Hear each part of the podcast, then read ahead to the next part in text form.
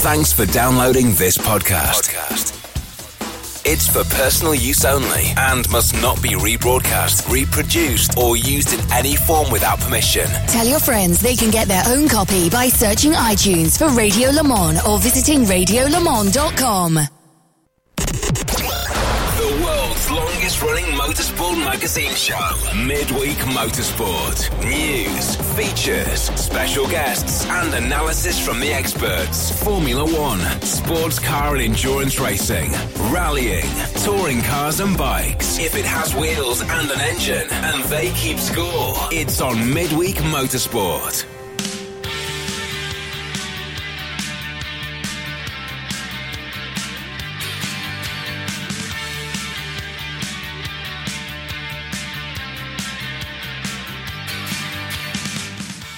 Good evening, everybody. Uh, a little after 8 o'clock tonight, uh, in the UK, we're back on Greenwich Mean Time uh, at the moment. Uh, there are a couple of places that haven't yet had their clocks fall back uh, for autumn and winter. Of course, the entire southern hemisphere has gone forward because it's a spring down there. Ah, yes, good point.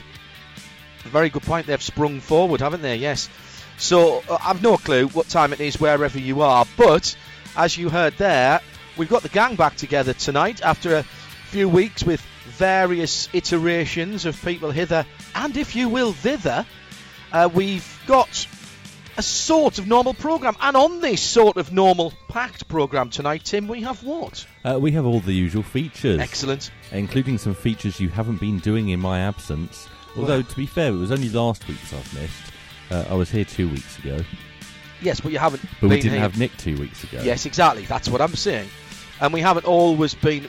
It's there's no fun in doing some of the features without you being around. Indeed. So we'll have some news in Spanish. Ooh, Uh, we'll have some uh, culture. oh, culture. Yes, What? And we're not talking about something growing in a petri dish here, are we? there might be some of that, uh, but uh, no, we, we, we, we're going to be uh, having some uh, music. Ooh, how lovely. Uh, we've got lots of people uh, joining us on the show tonight. Excellent. Um, including, we've taken the big interview on the road today. So that. We've been all the way to Silverstone. Yeah, that's a, It's a long journey for you. Well, do you know what? It's it's over an 80 mile round trip. I've just realised when I got back, it's closer to 100 miles than it is 50. Put it that way. Uh, shall I do a bit of housekeeping? Yes, please. Kevin Payne is apologies for absence this week, catching up on the podcast. Otto van Furtwangel, fantastic. Uh, he says, uh, here's the theory: Hamilton wins the 20 championship, retires on seven. Leclerc fed up with Ferrari's internecine strife, up sticks to Merc, wins champ- uh, X amount of championships with them. Vettel never wins another F1 World. Oh, sorry, Verstappen never wins an F1 World Championship, There's a big issue with that. which is Hamilton's not going to settle for seven. no, he's not. Of course he isn't. Of course not. Uh, hello to SCS Software, uh, the Mars Bar. Excellent. Uh, Jesse. Is that an intact Mars bar? It is at the moment. I'm, I'm not sure how long ago that. Oh no, that was Don't six. want to leave that out in the sun. Or the rain, apparently, he was talking about there. No AFAs from Brody.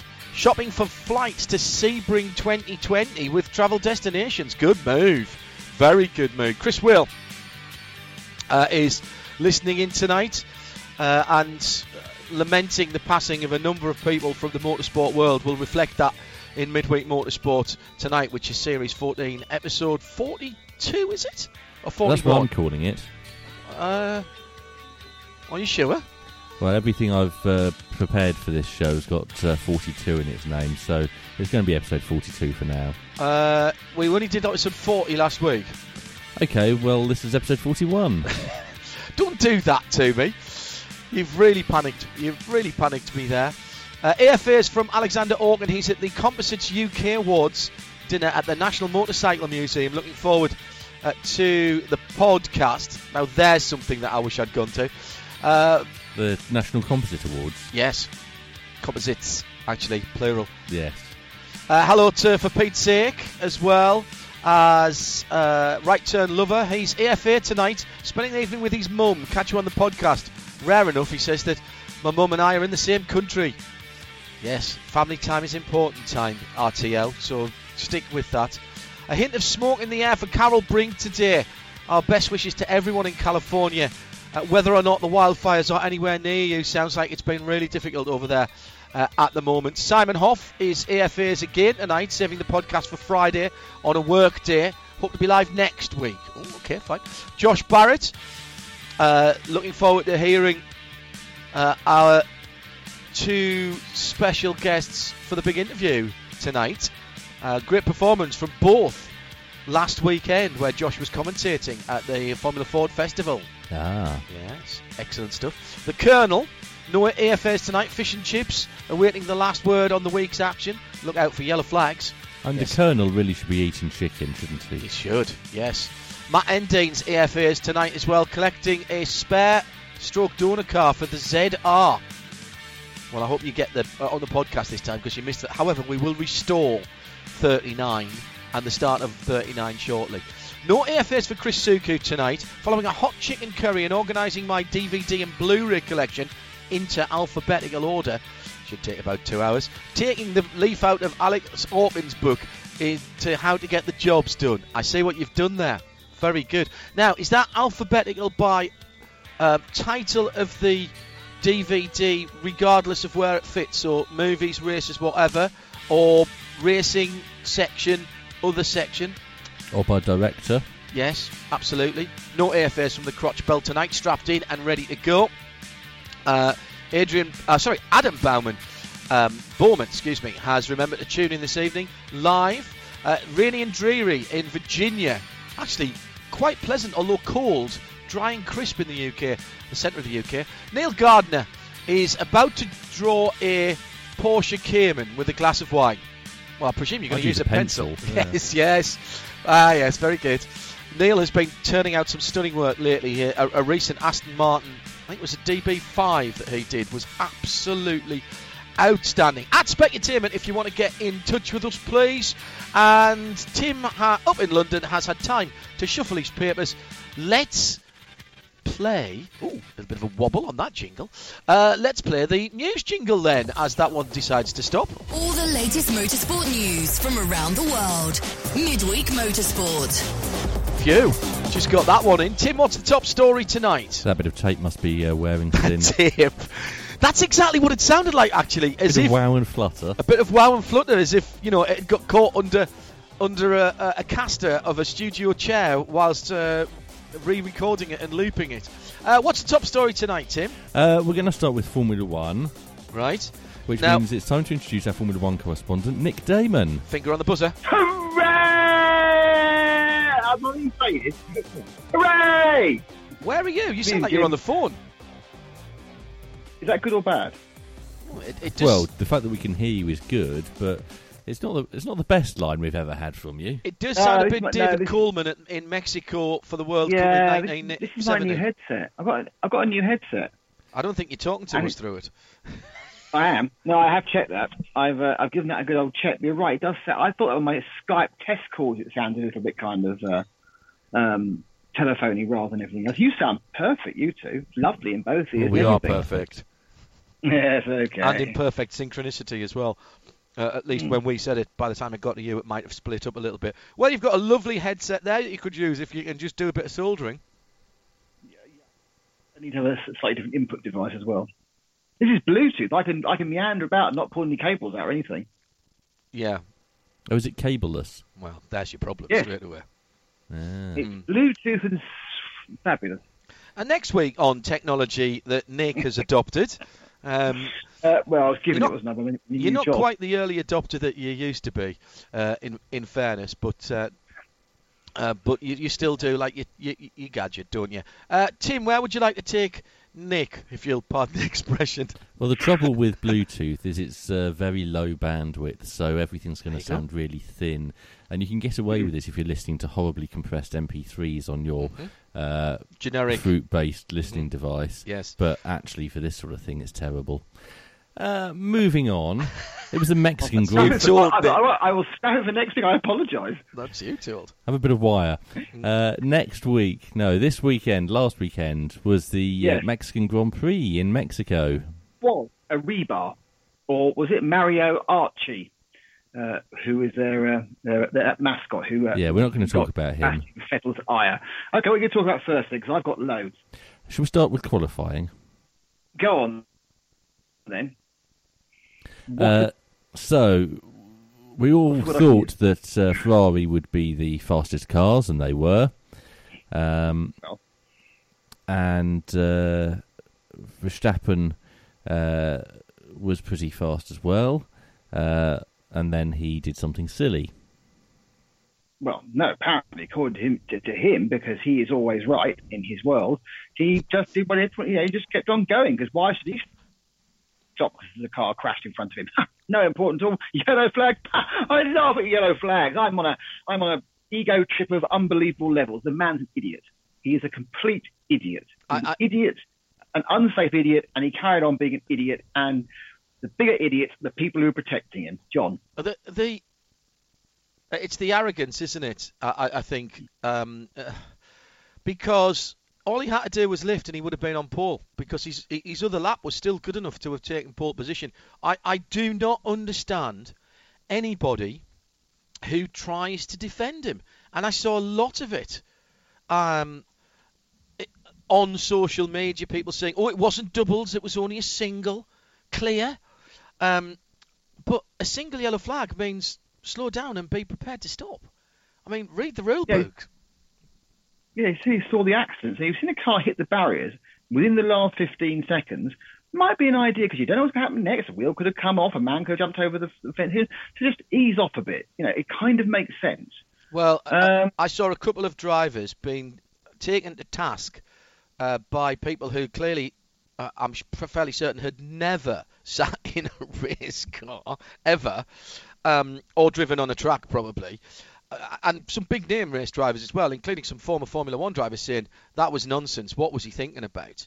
When you know when we've had uh, incidents in the past, including I can't remember which driver it was that mentioned Jules Bianchi's accident, um, and saying we've seen what happens when people don't slow down enough. We've seen what happens when people don't respect yellow flags, and there was there was all kinds of potential for disaster there. And I, I do not understand why people don't see that and were trying to defend what Verstappen did. And it was nothing to do with the FIA being, you know, biased towards Ferrari. That's a nonsense thing to say. An absolute nonsense thing to say. It was cut and dried, was it not? Yeah, I mean, I think the interesting thing, and I completely agree with, with your point about why you're trying to defend the indefensible. There appears to be a, a strange force field of, of supporters around uh, Max who appear to spend their entire time huffing him up and, and saying he's he's he's right and the whole world's against him and it's not fair and oh he doesn't ever make a mistake and he's perfect and everything else. And then you get the next one goes, oh, he's young, he's inexperienced. Do you know what that? Do you know how many races it was he did on uh, the next 100. 100. it was his, his 99th Grand Prix in Mexico. All right, so it's his 100th this weekend, yes. yeah. Do you know who had a career of 99 races? Come on then. Jackie Stewart, three times world champion, Well safety campaigner. Do you think he'd be particularly proud of, him, of another man who hit 99 races time, who's won, let's be honest, nothing, and has constantly got an excuse for not winning anything, um, and completely ignores the safety because he's lived in a world where it doesn't matter and he has no experience coming up to the junior ranks. And frankly, after 99 races, whether you're 32 or 22, you should know better. You should know how to drive. You should know how to drive safely. Well, that's 99 And- Formula One races. That's not 99 races, is it? Let's be honest. it's not that far off. I mean, there was a lot of karting, but I mean, I just, I just think the whole thing is, it's, it's he- symbolic of. Did he get any other sanction, Nick, other than um, the three-place penalty? Did he get points on Yeah, his license? two things Yeah, he got two Okay. points in his license. Yeah, yeah, they didn't. It's, it's just, I just, but then the- yeah, uh, jumping to the race again. and he- he- Then he has um, several incidents in the race which weren't his fault. and It's not down to him. It's, oh, it's so unfair. You know, since since the summer break, when he came into the summer break as the greatest driver in the history of the world, uh, TM, according to the press, who spend their entire time Saviour of Formula One, mate. Saviour of Formula Yeah. One. Since then, he has, I think, crashed out. All right, it wasn't his fault in Japan, but you know, he's crashed out. I think of four out of five races or four Well, out the stat, the stat. All you can ever do is measure somebody against their teammate. And since Alex Albon has joined Red Bull, he's earned way more points than Max Verstappen.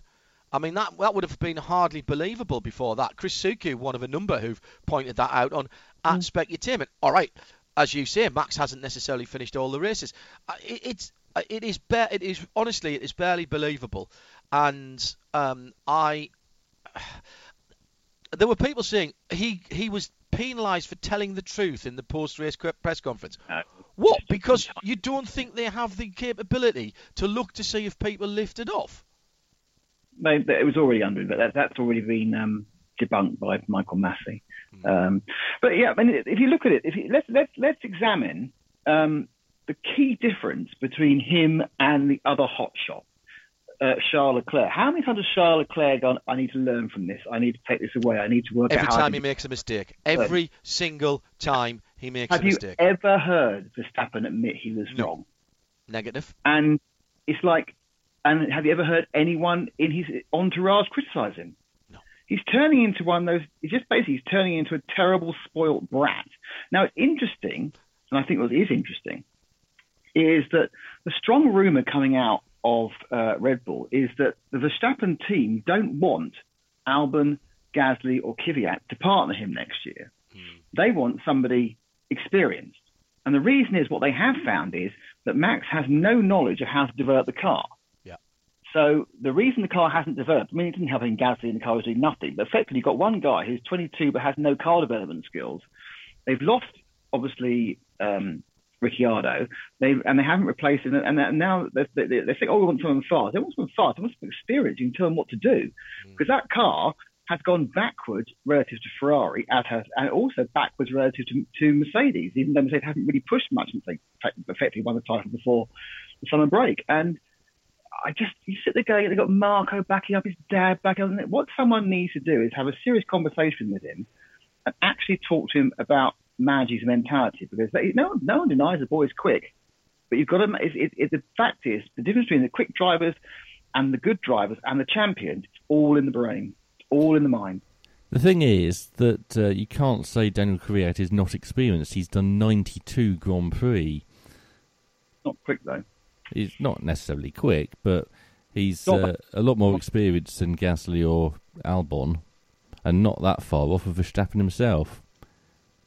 But he- yeah, but he's not. He's not. I mean, I know what you're saying, but he's not. If you're sitting there going, right, I want to find someone who can actually do- uh, help drive, drive and develop a car, and I think that you know, Bottas can do that, and Raikkonen. doing that. Raikkonen does it in the, you know, and, and obviously that's what they've missed from, from when, when Danny Ric has gone. You've got, they haven't got a sounding board, a sounding board who knows what they're talking about. You've either got a rookie or, or a guy who's done a year and is, is struggling.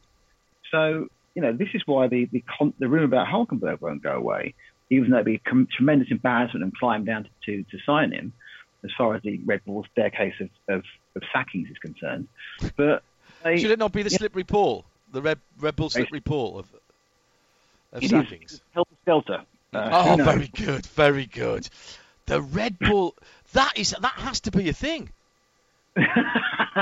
That I- absolutely has to be a thing. That is so them as well. The Red Bull helter skelter of talent. We Mm. put, we take you all the way up to the top relatively quickly, and then you go down even quicker. Mm.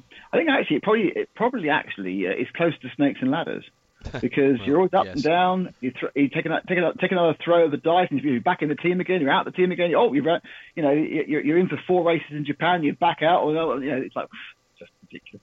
But I mean, you know, it's it's interesting. I think they've they've they, yeah, there has been a realization among his team that he isn't the round individual driving. He can't develop the car.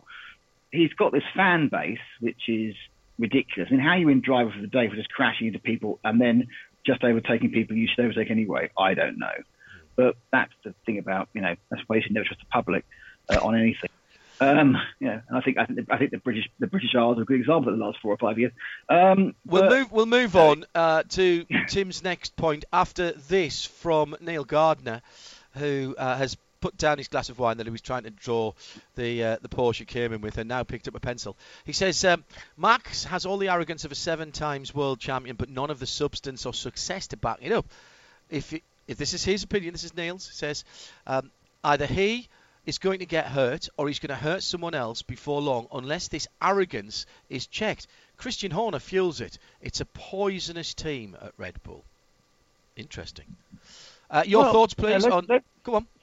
They, they have previous in this. You know, they, they built Vettel up into the, the you know unpleasant machine he was, multi twenty one, everything else, and he could do no wrong. And you know, and, and- he went somewhere else and he's come out and stuck several times because you know in the real world, it's not the Red Bull world. I mean, yeah, that it's it's they need to have a conversation, and they seem unwilling to do it because he is their golden goose. Uh, just before we move on, he- he- here's a point from Matthew Hindman. Here's a point from sorry, Nick. Here's a point from Matthew Hindman. He says um, the big issue was for me, even after Max's comment in the press conference, Christian Horner was still defending his actions. Why? What could he be defending? Red Bull lack a good manager who will take action when Max does something wrong. I, I mean, is it is it a bit of a of a of a play park there for Max and a bit of a you know a Max bubble? Yeah, of course it's said, it was a Vettel bubble. I mean, the point about it is, is that Christian Horner managed the team like Arsene Wenger used to manage Arsenal. I see nothing. I didn't see anything. We are right. You know, and and and that's he's got that kind of football manager mentality. You know, where he doesn't actually know to say nothing, um, and he just wants to blindly back, and he needs to actually. I mean, yeah, the thing is, they're completely seen through now. Everyone sees through him, so I'm not quite sure they're bothering doing it. Declan Brennan has just come up with the um, the TV equivalent of the Red Bull Helter Skelter of talent. It's Helmut Marko's Whim of Fortune, which I think is brilliant, absolutely brilliant. At Specutainment for your views on that part of the Grand Prix of Mexico. And Tim, where would you like to go next in our foray, foray into F? I do like the fact that Nick has basically gone for the 1970s World Cup in Mexico sound on his uh, on his connection to us tonight, which is uh, it's very Your video. yeah one nil. Uh, where do we go next, Tim? Uh, we're going to Haas, and so is Robert Kubica apparently. To, I need to to- pretend. I need to, I need to play on the computers. ah, But you might get Yeah, some I mean- FP1 sessions. Well, but that would be both the drivers. Both the drivers, if we don't want him to have FP1 sessions, it's not fair. No FP1 sessions for you. Um, I don't know. I think that they are. Uh, obviously, they've been horrendously lost since about race number two, and they perhaps want to have an extra pair of, well, single hand, not pair of hands, extra single hand on the tiller um, to to help them move forward. Um, you know, again, it's the Haas thing is a, a strange situation. You kind of would have thought that they would have benefited from actually changing one of the two drivers, have the option to do it, decided not to and now they're trying to look at getting a, a second opinion from a driver who's been out for eight years and uh, just has a, a, a single um, you know, season with a very uncompetitive team where he's been comprehensively outraced by a 21 year old. but Nick, why would you po- possibly give Robert Kubica FP1 sessions? I understand why they do it too. Well, some teams do it to some of their reserve drivers because they are young and less experienced. And have huge wallets. Well, I, I mean, Kubica does potentially bring money, um, but I mean, really, why would you? By all means, have him standing by. By all means, have him doing sim work back at uh, back at base. But why would you put him in FP1? What could you possibly possibly gain from doing that? Uh, Polish sponsorship money. But, but it, it, what I'm saying is, though, you could potentially compromise your race weekend by giving up a session for I one of your one know, of your mate. proper drivers. This is Haas. They're I very good that- at compromising race weekends on their own. on their I- own. I- Okay. yes, No, I think that yeah, they'll, they'll be saying they want to have someone else you know, saying what the car's doing. The extra Polish cash won't go awry, and it's a bit of PR. I mean, I, I, it doesn't make a lot of sense to me. But then there's these these these decisions in, in the in the midfield often don't make much decision because you don't quite know the ins and outs of it. Uh, is the midweek motorsport. Uh, we are on series 14, episode 41. I'm sticking with that. Thank you very much. Uh, Nick Daman is on the line. Tim Gray is up in London, our executive producer. Uh, and still to come, we'll have Shea Adam with some American news, including a bit of an IMSA roundup, some driver changes there on the merry-go-round as well at the moment. Uh, we've got our big interview just after nine o'clock, which we took on the road today. So it's the big interview, mobile big interview, if you you like. But we're sticking with F1 at the moment. well, well, as mobile as I get at my age. Um, the Uh, we'll stick with F1 at the moment, and Tim will pose this question to Nick Tierman. Well, we talked about qualifying. We never actually talked about the race, and with those Ferraris Yes. filling the front row of the grid, they went off into the sunset with their superior engine power and uh, took advantage of the uh, altitude, which uh, so hurts Mercedes, and uh, got a one-two in the race.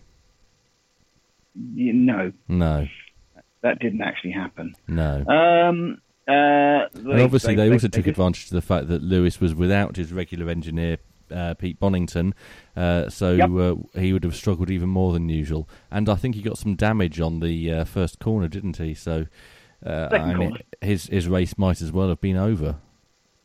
Well, yeah, I mean, those, oddly, that, that synopsis is something you could have expected from, from some of these situations. I mean, first of all, the, the thing to remember is um, about Ferrari is Ferrari are, have a fantastic qualifying car. Their race car is not as quick, or at least not significantly quicker. Uh, so it's not as quick over a lap. It's still much quicker down the main straight than the Mercedes. And they do have this massive, massive great blunderbuss, which they keep in the back of the garage just to shoot themselves in the foot at least once a race. Um, and yeah, I mean, I think it's it, it's interesting because there, there, there's always rumours about the Ferrari engine, and people will say go and protest if you can, and people come up with an idea about what they're doing to get the extra power in qualifying. Um, you know, and they're waiting to get pro- pro- protested. The fact is that their, their race pace obviously comes more from uh, their slipperiness than their, their extra power. They have- improved their package, hence the reason not being left behind as were in the first half of the season.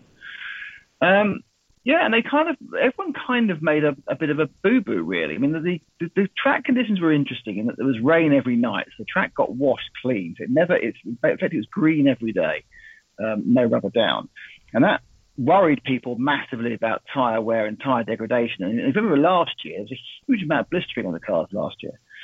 Um, so they had this hard tyre, which people hadn't really run, and everyone was saying, oh, they'll do 30 laps at most. Um, and therefore, probably a two-stop strategy was the best idea. Uh, and then, of course, in the race, it's a complete turnaround. And, you know, basically, uh, Mercedes pulled the pin um, with Lewis um, on lap 23 of 70 something, leaving him 50 laps to, to run the, on the on the hard tyre. I was thinking they could give it a go. And cue Lewis having a massive radio whinge, which he normally does, which we're all very used to now. And cue everyone going, oh, he's such a whinger. And then he's thinking, no, we all know now that's how he motivates himself. It's Correct. absolutely fine, revving himself up. And then what did he do? He had a whinge or two laps, put his head down 49 laps and won the race. And I have to be honest with you, it's getting a little bit like the boy who cried wolf now. It, not not Toto Wolff, just just Wolf. Um, because I must Well, if it was the soon boy- as you saying that, If it was the boy that cried Toto, that would be a whole different storyline altogether, wouldn't it? It would, yeah, they'd be they'd be they'd, they'd be in He's not in city, Kansas anymore. He's not in Kansas. He's anymore. not. No, he's in No. Texas. But I kind of at that point, I kind of, I, I kind of felt, you know what, um, you know, these tyres are going to last. But it did take some great driving from Lewis. Uh, and people said, oh, look at Max, he did six something laps here. Max is in clear air, uh, not racing anybody, just trundling around. And he fell off track three times, but no one talked about that. Um, so he did a great job. Uh, to hold the tyres together. I mean, he did, spe- he did especially well because there was there was the floor damage. Um, caused with the contact with Verstappen, which in fairness to Max was probably two thirds Lewis, one third him, but actually was more a case of uh, a first corner incident than anything else, and that would have cost him a, you know, a bit of balance and a couple of tenths it's quite a nasty bit of, of ripping off the side of his floor. And he just drove really, really well and complete within himself and did what you do when you're an experienced uh, driver in a world championship champion and just drove as fast as he needed to to stay ahead and keep the tyres in condition. And Ferrari got outfoxed. That I, everyone kind of, you know, had a massive go at Ferrari, but I kind of felt it was one of those things where they went into it in the unknown and, and, and they possibly made a, it was weird that they reacted to Albon with uh, Leclerc, but my feeling on that one was they felt Leclerc was holding up uh, Vettel and they wanted to get him out of the way. Um, so they basically wanted to give Vettel a better run, not because they were favouring Vettel, just because they felt he had a better chance of, get, of actually winning. Because they are aware they are slower than Mercedes in the race. They have to try and, you know, when they can, when the tyres are fresher, have a gap they can then they can then lose. So I think that was why they brought him in rather than Vettel, and I think that's why they probably thought, right, this is a chance to do a two. So if the two stops right, we're going to be okay.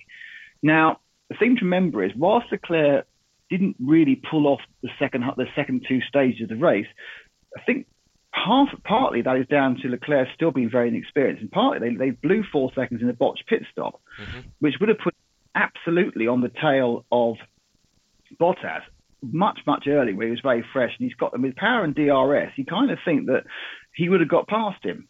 At that point, he's then behind. He's behind um, Vettel, and, and, and, then I'm sure there would have been a swap, and he, he had a, he would have had a go at um, Lewis. So I'm, I think in, in, in, that case, you know, still I think Lewis would have won, but I think he had the ability to stay out of DRS range. Was toying with them, but you know, it was a kind of a combination of, of problems for Ferrari, uh, and they are managing to find new ones every week. But they are effectively what they're doing is they're making these races interesting now because I mean it's remarkable. A remarkable fact is that Lewis Hamilton now has won uh, ten races. Ten, yes, ten, and he's only been on pole four times so Lewis Hamilton, the greatest qualifier of all time, numerically, mm-hmm. has only managed four pole positions this year. Mm-hmm. That's how out qualified they've been by um, the Ferraris and, and, a couple of times by the, by the Red Bulls. Ferrari had nine pole positions and won three races. I think um, Mercedes have had seven and won 13. You know, that's the difference they've just managed to manage it better. In the last three races, you know, they, they've, have Ferrari have had I think two lockouts and, and the Elman had pole, and they've not won any of them. Um, so it is interesting that you know, whilst track position is key, you can still do things with a, with a modicum of, of good fortune and some great driving. And you've seen some, some really good driving. And, and again, you, whilst these these you know, Verstappen's the best driver ever, Leclerc's best driver ever. The fact is, the best driver at the moment is winning the world championship by 74 points because he just does it. Week in, week out, week in, week out. You know, he doesn't have the accent. So he's, he's made one mistake all season um, in the wet in Germany uh, when he was under the weather anyway. He's still got two points in that race. And the rest of them have been throwing the car off left, right, and centre or having reliability issues. And that's why they've won. Now, it's a major job for Ferrari to try and re- re- regroup over next year, but at least they're starting with a quick, quick car to start with. But Hamilton is, whatever you think of him, he is one of the all-time greats, and he's just proving it to us by making it look easy. What, uh, um, or who uh, had to go to hospital in uh, Mexico? Everybody who. Go, sorry, go on. Was it Gasly the food poisoning? He wasn't the only one. I was going to say there was there was half, half, pretty much all of one team and half the rest of the paddock, wasn't it? Yes, nearly all of uh, McLaren and uh, a significant number of uh, every other team. Yeah. Yeah, I mean, I heard it. quite, apparently, they reckon that it was the, the middle block of the toilets. Uh, it's a, it's a, a three block yes. Yeah, the front middle. It's the middle block. Hence, it's the midfield that got affected so badly by it that was where the infection was. So that's where the top team and the bottom teams didn't get it. It was a particular toilet block, um, which actually takes me back to a completely unrelated story. It's about Portimao. Portimao only got two plugs for the entire. Um, or used to have it, it was open at two plugs for the entire of the paddock. So half the paddock have no power and the other half have no power. But here we go. Slightly different from food poisoning, but a similar thing. What is Nico Hulkenberg looking forward to Austin? Um, he, he, can go to he can go to that fabulous restaurant that we go to, which I think is called Stevie V's or something V's. Uh, or oh no, oh, no, there's In and Out in Texas. There's In and Out in Austin. Yes. Remember, he's a professional athlete, John. Well, that's fine. You can have it protein style, same as I do. Double double, protein style, extra onions. Fine. Uh, the correct answer, as you came very close, was steak and burgers. Yeah, there you go.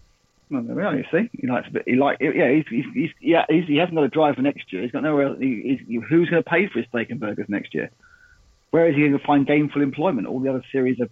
it's an interesting point actually about this is that Nico Hulkenberg is a very, very, very good driver and a Le Mans champion, and he is likely to be able to drive an F1. The F1 season finishes so late. Formula E has already started and the other place you might go, WEC, is running a you know across across December season. So where do you go when you suddenly fall out at the end? Mm. Uh, let's uh, move on then. uh, because it was the final round uh, of the Porsche Super Cup in Mexico. It was. Four drivers could have won the title going into the weekend. Oh, uh, only one of them did. That was Michael Ammermuller, But Yeah, go on. which makes him the most successful Porsche Super Cup driver of all time, beating No, no, it's not beaten Pat. Nick Patrick, St. has he? Patrick. Yes. Oh, well, Patrick, I'm now not so always the champion fantastic. for me. Uh, Patrick, now not quite as fantastic then. He'll always be the champion to me, especially after his difficult qualifying, where it's been quite bad. It's that's quite a remarkable stat, Tim, because Ammermuller um, was until the first of his um, championships the guy who'd done the most Super Cup races without winning a championship, and then he's had three on the bounce now, hasn't he? Uh, four, hasn't he? uh, uh, remarkable. I mean, he, he and, and that has, and it's not as if he's just got his head around one particular car because that has straddled a couple of different iterations of the the Super Cup car. Um, he's with a good team, and he clearly knows which way is up. And you know, Super Cup's very, very difficult and very, very competitive. In fairness, it was. Um, now, which was the weekend? Was it Monza? where the chap who was leading the championship early on had the complete nightwear and threw the championship away. Yes, it was. I think it was. I watched a bit of it this year. I- I've en- I enjoy. I've always enjoyed Porsche Cup races, um, and and I think it's been a good season. And Ammermuller was there to pick up the pieces. To be honest. Uh, let's move on, Okay. and uh, we are Hmm. going to do this one. Noticias en español. Ole. Por Midweek Motorsport. Interesting. Yes, that's not the version of the jingle I was expecting. Clearly not. Yes, I'll do it for you. that was an old one. Go on. La like Fórmula the 4 Argentina, Mhm. Nueva categoría para la formación de jóvenes pilotos, fue presentada de cara a su primera carrera que tendrá lugar el 18 y eh, 19 de octubre en Buenos Aires. All right. Go on, Nick. just uh, just running that through my. Uh, well, it's quite interesting, really, because it's uh, it- as, as we can obviously tell, it is all about um, a, a a event in in Buenos Aires, uh, in Argentina. Um, but it's it's it's the interesting thing about it is it's actually to do with um, it's actually American importing. As I hope you've heard it, Tender Luger. They're combining barbecuing and shooting, two of the favourite sports of the Americans. Uh, and, So they're going to tenderize something and then hit it with the Luger. Right. Okay. What uh, uh, World War Two era uh, semi-automatic pistol uh, from Quite a few are brought Germany. over by people in the uh, in the 40s to Argentina. Right. Yeah, well, yes, yes. Uh, so the so the story allegedly. And, Uh, actually, and apparently, that's actually true. uh, uh, and apparently, um, it's going to be covered on uh, on the internet, and the F4 obviously is uh, F4 is for you to, to turn your brightness down, isn't it? So you don't need to have it too bright because there's going to be plenty going on with the flashes and everything. Apparently. Después de haber tenido en mayo pasado su estreno en la pista con el reconocido piloto argentino Matías Rossi al volante, el Hotel Sheraton uh, fue el escenario este miércoles para la presentación formal de la nueva categoría. Well, this is the- you know they- they've kind of gone more into details. I think there of the uh, of the, the the food part of it rather than the shooting part. There's Yeah. there's plenty of mayo, and uh, interestingly for um, Argentina, they've gone with a Portuguese wine with the Matias Rosé. Um, you know, it coming in its its, its, uniquely shaped bottle that in the 1970s gave birth to so many lamps, didn't it? Uh, after they were used. Yeah, and also Uh, and passata, which is um, tomato uh, puree. Mm. Very nice. Right. So they're, they're, they're- they're building up the barbecue element of it with, with the condiments mainly, aren't they? With the kind of, and, and the uh, and the side. So I'm expecting some news either now on the main meat or possibly on the firearms. creo en el futuro y hemos puesto todo el esfuerzo en un proyecto a muy largo plazo en el que los jóvenes pilotos no solamente pueden conducir un auto de primer nivel mundial. Oh, right, okay. John? Uh, I was going to give that one to you. Um, well, uh, obviously, what they're bringing in there is uh, an old Ferrari, a Mondial, obviously there. Um, mm-hmm. So that you know, they're trying to get the automotive side of people interested uh, as well. I definitely pick that up there. Yeah, I mean it's, it's interesting about the Mondial because it's it's there's also some uh, some some Majo Uno Placo. Now the only thing I, I, I know I'm, I'm mistranslating this, but I'm now thinking perhaps some element of dentistry in there as well, which is ah. which is strange. Whether perhaps they're going to make the meat particularly tough as a kind of a as a kind of a challenge, um, but you know the information is really not as, as deep as I was hoping. Mm. El 27 y 28 de este mes la F4 Argentina Clevara adelante un prueba de neumáticos en el Autodromo de Concepción de Uruguay, provincia de Entre Ríos, antes de tener su primera ronda el fin de semana del 18 y 19 de octubre en el Autodromo de Buenos Aires, donde el 23 de noviembre uh, se disputaba además la segunda fecha de la categoría. obviously. First thing I'd like to say is really interesting. What's interesting is that the, uh, the Spanish numbers are exactly the same as ours. That's yeah, amazing, always it? have been, mate. Did you not realise that? well, I've I've now realised what the whole thing is, and and and it's uh, an interesting situation. It's completely different. What we I, I actually realised this is actually not uh, a shooting party, but it's a welcome party. Ah. It's a welcome party from a number of people from Uruguay, and what they're doing is they're getting together and they're going to have a conception. So it's basically a massive big party for a dating scene between Buenos Aires and the Uruguayans, where you have a barbecue, you have a Ferrari, you have some guns, all the things that the people who live in the, mm. the plains of Argentina and the foothills of Uruguay love the most. So it really is a kind of a meet, greet, get together, and get pregnant with your South American chums. Okay. And that's news in Spanish. Should we do some bikes? Yes, probably. Uh, World Superbikes uh, was in the Middle East at the weekend, Nick. It was, and um, yes, it was won by well, there were three races, and they are won by Mr. J. Rea, Mr. J. Rea, and Mr. J. Rea.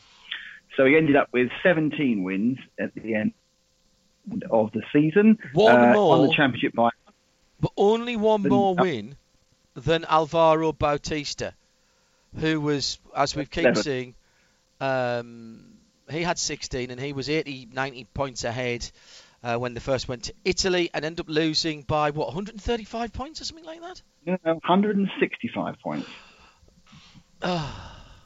it's the person who the word implosion was written for. Uh, Alex Lowes picked up third, um, and Alex will of course be partnering Johnny Rea on the works Kawasaki's next year. Um, yeah, I mean, it, it, always looks nice the racing in Qatar, in Qatar, yes. sorry um, you know, under the lights. Um, but it was pretty much you could see that everyone was pretty much end of season because it was like, oh, come on, knock yourself out, mate. Win three more races, it's fine, uh, and we'll all move on. And yeah, I mean, I, I think it, it's a, an oft-used term, but one of the most remarkable seasons ever um, of any sort of motorsport for someone to be so far behind and so far outclassed to win by so far. It, it's the sort of season that if it was made into a feature film, people would say that could never possibly happen. And go back to the weekend. Um, I thought Chaz Davies had a good run um, as well. He, he, had bad qualifying, didn't he? So had to come through. Uh, he did a pretty good job. Um, be interesting. Sorry. So I think I think that's a, that's a good point, John. I think what happened, Chaz didn't really get on with the V4 for, at the start of the season when it was no. going so well, um, which is a bit unfortunate. Um, but of course, he's now going to be partnering Scott Redding, who won the British Superbikes uh, last week, uh, in the team for next year. So it'd be interesting. That'd be interesting what happens. Um, so you basically got four Brits in the in the top four uh, drives or rides, should I say, which is exactly what um, uh, Dorna didn't want. But what Dorna have? Have you seen how Dorna retaliated to all the Brits in the top top rides? what? They've got another race in in Spain. So now three World Superbike races in Spain to go with 112. Uh, it basically, what's happened is they've gone right. You British people keep winning. Well, damn you! What we're going to do is have more races. In Spain, and if you win again, Jonathan, we're going to have one in Valencia, and if you win again, we're going to have one in Murcia, and eventually we'll have 13 races in Spain until you stop damn winning. Where, whereabouts in Spain is this one? Well, it is Spain still, but it's Catalonia, Barcelona. It's the first time I've ever been Uh, there. What, Yes, Superbikes? it's interesting. I, I, Yes. Wow. Yeah, apparently they're, they're looking. They haven't got the calendar out yet, but apparently it seems most likely they're going to drop uh, Burnham for calendar reasons because MotoGP's nicked their slot apparently. Right. Uh, um, and they say they're not going back to Laguna Seca either, which is a pity because Laguna Seca's a great bike track. Okay. Uh, Uh, what, you- what time of year is that then, Nick? Because that could be that could be a road trip for us. You know, that's a good bike ride down there, mate. I should. I've, I haven't written the date out yet, so I don't know. Right. Okay. We need to do. We need to do a World Superbike or a MotoGP in Europe on the bikes next season. We've been seeing it year after year. We haven't even got to a British Superbike round, but we've we've got to do it. We've got to do more bike riding next year. Yes, you, well, you just, just give up a couple of events, John. we're fine then. I've not worked for three straight weekends. Oh, I've been oh. sitting with my feet up. Uh, you mentioned Scott Redding there, Nick. Yeah, we did. Yes. Who else is moving from British Superbikes to World Superbikes next year Oh, oh, you've got me there. Hang on, let me just have a quick shift. with. Kawasaki? Uh, with Kawasaki. Um, I don't know. Who is it? Sorry, I've missed this one. This would be uh, Xavi Flo- Flores. I nearly said Flores. Jerry- there. Torres. Okay. Not Jerry Torres. Flores. Okay. Uh, the 34-year-old has already done 91 World Superbike races, moved to British Championship this year, and is now moving back again because he did had no success whatsoever in uh, the UK. Yeah, I think it's I think it's slightly more difficult than people think in, in British superbikes if you've not run in British tracks because you know right, you're, you're fine at Donington, but the rest of the tracks you won't ever have seen. And I don't think Cadwell Park is particularly similar to, to Sepang, do you? No. No. So- Donington Park's a bit similar to Sepang. Not temperature wise. Not They're both temperature wise. Nothing's like like Sepang temperature wise. Singapore. Buriram. Fair enough. Uh, what isn't changing in World Superbike for the next three years? The format, the tyres, The tyres. and the tyres. Uh, Pirelli has extended his contract for another three seasons. Well, I'm not surprised that, that no one moans about them, so that it's quite a nice, a nice relaxed. yeah, oh yeah, they're very nice tyres. Thank you very much. Is what I've, I've not heard anyone complain about the tyres, but Um, has uh, all right? No, carry on. Uh, anything else you want to talk about in bikes before we move on? Oh yes, lots. Um, Toprak, Raz Gothalew. excellent. Slightly, slightly mangled the last syllable. aren't they? I'm not even trying. Um, why is he not going to the factory Kawasaki? He's off to Yamaha. because he fell out with them after he Suzuka eight hours. he Wouldn't let him ride. It Yeah. was um, Leon Haslam. Johnny Rea and Toprak. Top Rack didn't get hardly any time because No, they I watched that. It was very odd. And, uh, well, I think it's pretty obvious. They felt that, that they wanted to win. It was quite close, and therefore they needed to put their best guys in. And they haven't got a situation as you do in, um, you know, it's a one-off, so you haven't got to worry about a championship and people scoring points. So you just go, we'll, we'll keep rotating around. I, you know, it is very odd because Toprak's not exactly not fast over a set, over a stint. So either they're concerned about his ability to stay on the bike or something else happening we didn't know about. Going to Yamaha instead. Scott Redding on the Panigale uh, and a proper effort by HRC as well. This is all coming to me via Declan, by the way. Yeah, I mean, the, the HRC are, are there's a new Fireblade coming out. Uh, I think a road-based Fireblade, I believe, coming out at the Massive for them. show uh, next week. I think it is in in uh, in Germany. So they they are going to start trying, um, and they have signed up. Um, uh, Bautista to, to lead the team, and I should know who's the other, other rider. I've completely forgotten. Uh, yes, Bautista, that's right. He's uh, going across. Um, Do you have a bit of uh, bike news of a very different sort, oh, can we? although they are super bikes. Bike. Uh, go on. Uh, the Isle of Man TT yep. uh, has a lot of format changes for Yes, 2020. it does. Dropped the e-bikes, haven't they? Yeah. They have uh, for two years. Uh, however, they're now proposing that every race day they will start with a practice session in the morning. Hmm. Right. Uh, Friday evening's uh, practice session will be moved to Friday afternoon, Right. and the Saturday evening uh, practice session will move to Sunday afternoon. Ah, interesting. Uh, this is designed to allow optimal uh, track conditions for qualifying. Right. Okay. So basically, clean off the track a little bit. Uh, Well, 37 miles, to be honest. Uh, hello to Michael Hetherington, Mickey Heth. Sorry, sorry for the late AFA. I'll be podcasting. I'm at silly o'clock tomorrow morning. Work silly o'clock tomorrow morning. Um, and uh, before we leave bikes, MotoGP, Phillip Island. Um, too much wind. Well, that does happen. uh, yeah, they, they, they called off um, qualify, didn't they? Yeah, On, they the, on. Saturday. It was blowing. It blew. Did it blow? It blew. Um, was it Loris Baz? It blew off. Was it? Yes. Um, Yeah. got blown off the track. Yeah, and then basically what happened was um, uh, Maverick Vinales disappeared, went off and was just tracked by Marc Marquez, who but on the last lap also made him fall off. So very much um, shades of Tahiti now and um, and uh, Rossi, wasn't it? really, From it. that was I thought it was a great was years ago. I, I, I thoroughly enjoyed it all. a couple of subs that did all right, I thought. One in particular. Well, Zar- Zarco did well because I mean I, I well. didn't realise this because I didn't actually I only kind of skimmed it and I read this today that he was 42 seconds ahead of Jorge Lorenzo. Yep. So Lorenzo is I don't know, I don't even know what Lorenzo. I mean, obviously he's collecting a lovely check every week, but apart from that, um, I don't know what he's doing. He's just shooting his reputation afoot. Um, whether he actually wants to be so bad they fire him and he gets to have a year off with the cash, I don't know.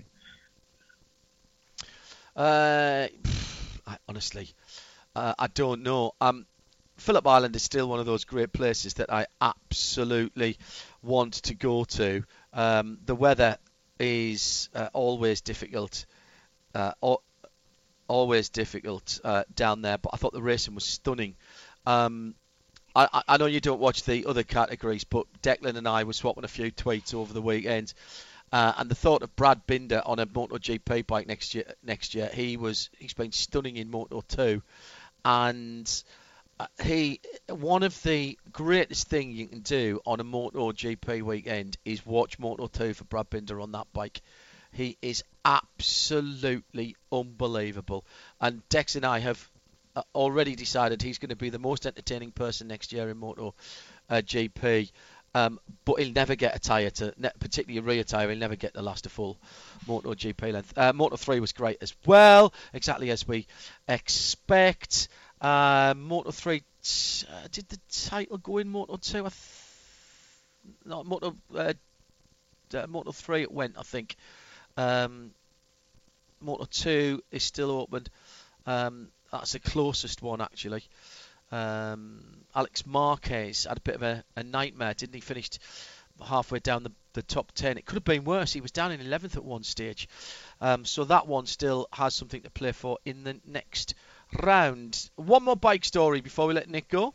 Yes, for our listeners down under, uh, the calendar's been announced for the Australian Superbike Championship. It uh, starts at Phillip Island, supporting World Superbikes. Uh, it ends at Phillip Island uh, ten months later, and in between they go to Wakefield Park. They go to the Bend, which I believe is new next year. Uh, they go to When do they go at the bend?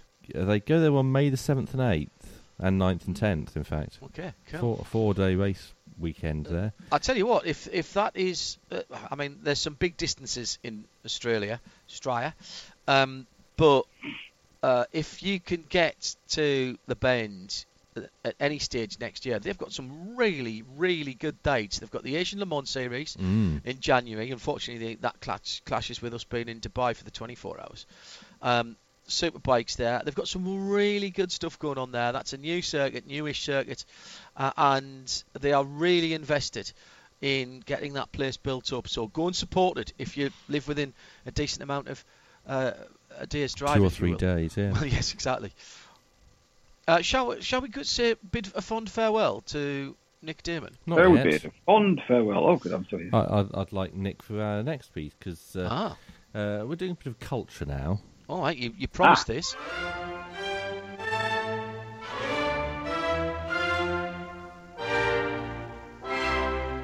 Venti scudi ben suonare. A little bit of music to lead into our next story. Right. Stop me when you think you've uh, spotted the motorsport connection. Italian Grand Prix. Gaetano Donizetti's charming comic opera, The Elixir of Love, returns to the stage in a new production by the Indianapolis Opera, directed by Scott Parry and conducted by Alfred Savia. Tells the story of the penniless and lovelorn Nemorino, played by renowned tenor Jesus Garcia, and his attempts to woo well-to-do Adina, played by soprano Ashley Fabian. Nemorino believes Someone, he... some, some racist girlfriend. No. Nemorino believes he's found the key to Adina's heart when he hears the elixir of love being peddled by travelling salesman Dr. Dulcamara, played by the Metropolitan Opera's Gary Simpson, and his assistant Mario, played by Zach Veach. Oh, that's Really? Zach Veach. That's Zach Veach. No way. Yes. The driver. The racing driver, rock climber, author, and environmental activist. And now Can he opera sing, or is it a star. non? Is it a non-singing part? Oh, I don't know. I haven't seen it. I would love to see him do all of those things at the same time.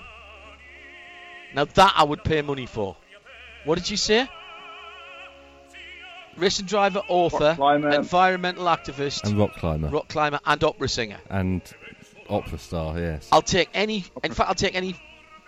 Any three of those at the same time. I think. I think. That, particularly if it was opera singing, rock climbing, and motorsport. Yes. Is he like? Is it like? I mean, I, I now need to know because being an opera singer is not something you can just vamp. You need to be actually really good. Yes. Is he really good? Is it a, like a non-singing part, like a comedy part or something? You know? I mean, it's a comedy opera. Because the elixir of love is really just a cheap Bordeaux, and Oh, you've spoiled it now. Spoilers. Oh, for spoilers! Funny things Me, That's ensue. to to Indianapolis to see it. Uh, it opens on November the 15th. Tickets are now available, starting at $35, That's not bad for opera. which isn't bad How at long all. is it? Limited season? Uh, it it's, limited uh, it's season? only on for three nights, so you do have to. Ah. Uh, uh, I, I was wondering whether Shea Adam had uh, any uh, further information on this. Good evening, Shea I'm Adam. as stunned as you are. Hello, guys. Hello. You're stunned you're stunned into silence in Fort Lauderdale, are you? I'm I'm sort of wondering how that sort of a voice would come from Zach because I knew him before he started working out as much, and he didn't have a deep voice at all. He would definitely be able to hit the high notes. Alto rather than tenor. Yes. You, are you inferring something in his workout regime has, has deepened his voice? He's put on about 30 pounds of muscle, Nick, to make himself still the smallest driver in IndyCar, but uh, not as small as Danica Patrick once was. Yeah, but, but yeah, but now he sounds like Ricardo Mauricio, and as Tim and I, I both know, Ricardo Mauricio was very much um, what's the word for it, artificially enhanced. Well, I've just been. I've, I've he was been- five, he was five foot one in two directions. really. Oh, jeez. Yeah. It is time to demonstrate the power of the station. Um. Okay. is that it for Nick? Uh, that's it for Nick, yes, because he won't want to talk about the World Rally Championship, which is coming up in the second hour, along with so much else. Midweek Motorsport, where John has just 48 seconds to tell you what's coming in the next hour. Well, Tim's taken some of stolen some of my thunder, to be quite honest. At more of your tweets, please, like this from Dave Alcott. Uh, Elixir of Love thought that was high octane as you fuel and nitromethane. Now that's the kind of thinking we like here at Specutainment. Shea Adam, you've heard from her a little already. She'll be back in the second half of tonight's programme looking at the US motorsports uh, scene uh, with some NASCAR updates from the playoffs. We'll be talking a bit of IndyCar and some IMSA driver news. But next, it's the big interview, and we've taken it on the road, sort of like the Radio 1 Roadshow used to. But not at Oh, all. Hans Stanton. To be honest, yes, but not at all. We, there's no smiley miley in this one. That's all on Midweek Motorsport Series 40, 14, episode 42. Midweek Motorsport on RadioLeMans.com. Well, for the big interview this week on Midweek Motorsport, I've come just down the A43 to the home of the British Grand Prix and the home of the Walter Hayes Trophy this weekend, more importantly, for this interview. Yes, we're at Silverstone, the Walter Hayes Trophy, as I walk into the garage with a bit of work being done on the Formula Fords in here. Uh, it's one of two huge Formula Ford events that goes on uh, at this time of year. The Formula Ford Festival at Brands Hatch was last week, uh, and this weekend, as I say, we're at Silverstone on the national circuit. Now, the reason I'm here is it's traditional at this time of year to speak to the Team USA scholarship candidates. Guys, as they're getting busy, let's walk outside again. I brought them in here to try and keep them warm because I bet that's one thing they're not used to here. Uh, first of all, introduce yourselves. I'm Josh Green. And? Scott Huffaker. Right, Scott, let's start, start with you. Welcome to the United Kingdom. Uh, the cold will probably have got to you straight away. Racing last weekend at Brands Hatch. Um, first of all, how did it get on? Uh, it went well. Uh, we had a pretty good qualifying. I was working with Peter Dempsey in the qualifying because we were in the third session, and uh, we worked together to push ourselves up to the front. Um, I had a pretty bad heat, but I recovered in the semi, and then the final was kind of anticlimactic. Uh, we had a kind of a bad restart because there was a safety car really early, and uh, we dropped like three seconds back from the pack right at the start. Spent the whole race catching them, and then right at the end of the race, we caught them. So it was like. Uh, You needed another five, six laps then. yeah, yeah. So, but we were fast. I think we had the fourth fastest lap time, but ended up ninth and tenth. But um, so I mean, we, we had quick quick pace, but I mean, you know, obviously, if we could redo it, it would probably go better. But um, I think it's just getting used to it, um, the racing over here and everything. So yeah. I'll come back to that in a moment. Josh, what was your uh, thoughts about last weekend at Brands Hatch? It started off as good as it really could. I mean, we qualified up front. Uh, my heat race in the wet was really good. Tons of fun racing against Jerry Foster, which is awesome. Um, Done much in the wet before now? Uh, not a huge amount. In the U.S., we run natural slicks, so it's natural wet tire. Uh, so this is my first time running on in on non-natural wets in the Yes. wet. Um, but we were really quick, and I, I guess I have done quite a bit of running because this season's been a lot in the wet in the U.S. So yeah, and, and that was really good for us. And then uh, my semifinal, I got caught out a bit by an accident early in the in the session where I had to sort of avoid and go to the outside, and I lost a bunch of positions. So I started a bit farther down than I would have liked to in the final. Um, and again, as Scott said, I was kind of stuck in no man's land. I mean, I after the restart, I passed the four cars ahead of me, got up to tenth, and then I mean, we were both sort of we were three seconds apart. He was three seconds in the cars ahead. He caught them, and I was then three seconds away from the cars ahead. So we were just sort of driving around on our own for most of the race. Difficult to keep your concentration and keep your motivation in those circumstances. But Brands Hatch, what a circuit! The Indy circuit, always busy. All right, you get a little bit of a break down that front straight, but charging into Paddock Hill Bend under racing conditions, that's something special, isn't it? Yeah, I mean the amount of defending that is sort of known for in the festival is pretty crazy. Because everyone comes Yeah, off. you call that blocking in the States, don't you? Yeah. We- we- yeah. But so we, I mean, you come off of Paddock Hill Bend and everyone just goes straight off of the curb, straight to the white line on the inside. Yeah. Um, and I mean, the biggest thing about overtaking there is you have to always fake everyone out. Mm-hmm. Go fake one side, go the other. And I mean, because everyone's going to defend every lap and you have to sort of. It makes everything feel more special because when you do make an overtake, there's that much more work needed to get to get it done. Um, and I think Brands is really special for that. It's really well known for that because the track's its tight, short nature um, creates a lot of racing, but the racing is super duper close all the time. Any small mistake is really punished, isn't it? I've raced there quite. A, I raced a pickup truck around there most most recently. That was a couple of years ago, but it's great fun, isn't it? Yeah, no, it's awesome, and I really can't wait to race here because it's a complete opposite. Super long straightaways, uh, huge amounts of draft. I mean, the racing's going to be super close, but for a completely different reason. and very wide track as well here, many different lines available. Scott, if I can take you back to the selection process for Team USA Scholarship. Jeremy took an inordinately long time to choose this year, and as you know, Jeremy and I work together on IMSA Radio, and I kept asking him, "Have you got a result yet?" Oh no, no, I haven't. He really, really struggled this year to pick you two out because of the quality of the uh, the potential candidates for this year. Uh, Did you feel that when you were going through the process, and what was the camaraderie like when you were going through the selection process? Yeah, so we um, we didn't hear much when it was the top. I think it was nine, nine or ten. Um, we just got. I went to Ohio, uh, Ohio, Mid Ohio, for the IndyCar race. Um, he didn't. It was just more of a thing of like, come hang out. Yeah. And I think about four or five of us did. Um, and then we just hung out, got some connections, and then we just heard back from him and saying you're going to the shootout. And then once we got to the shootout, it was uh, really competitive. Which was at Road America, Yeah. on the short course at Road America that I thought only existed on Forza, to be honest, but it's real and it's a great, great configuration of the circuit because it has a bit of everything. Yeah, it does. Um, yeah, and it, wa- it was cool. The the two corners that are like added on were a little bit tricky because they're not traditional racing Yes. corners.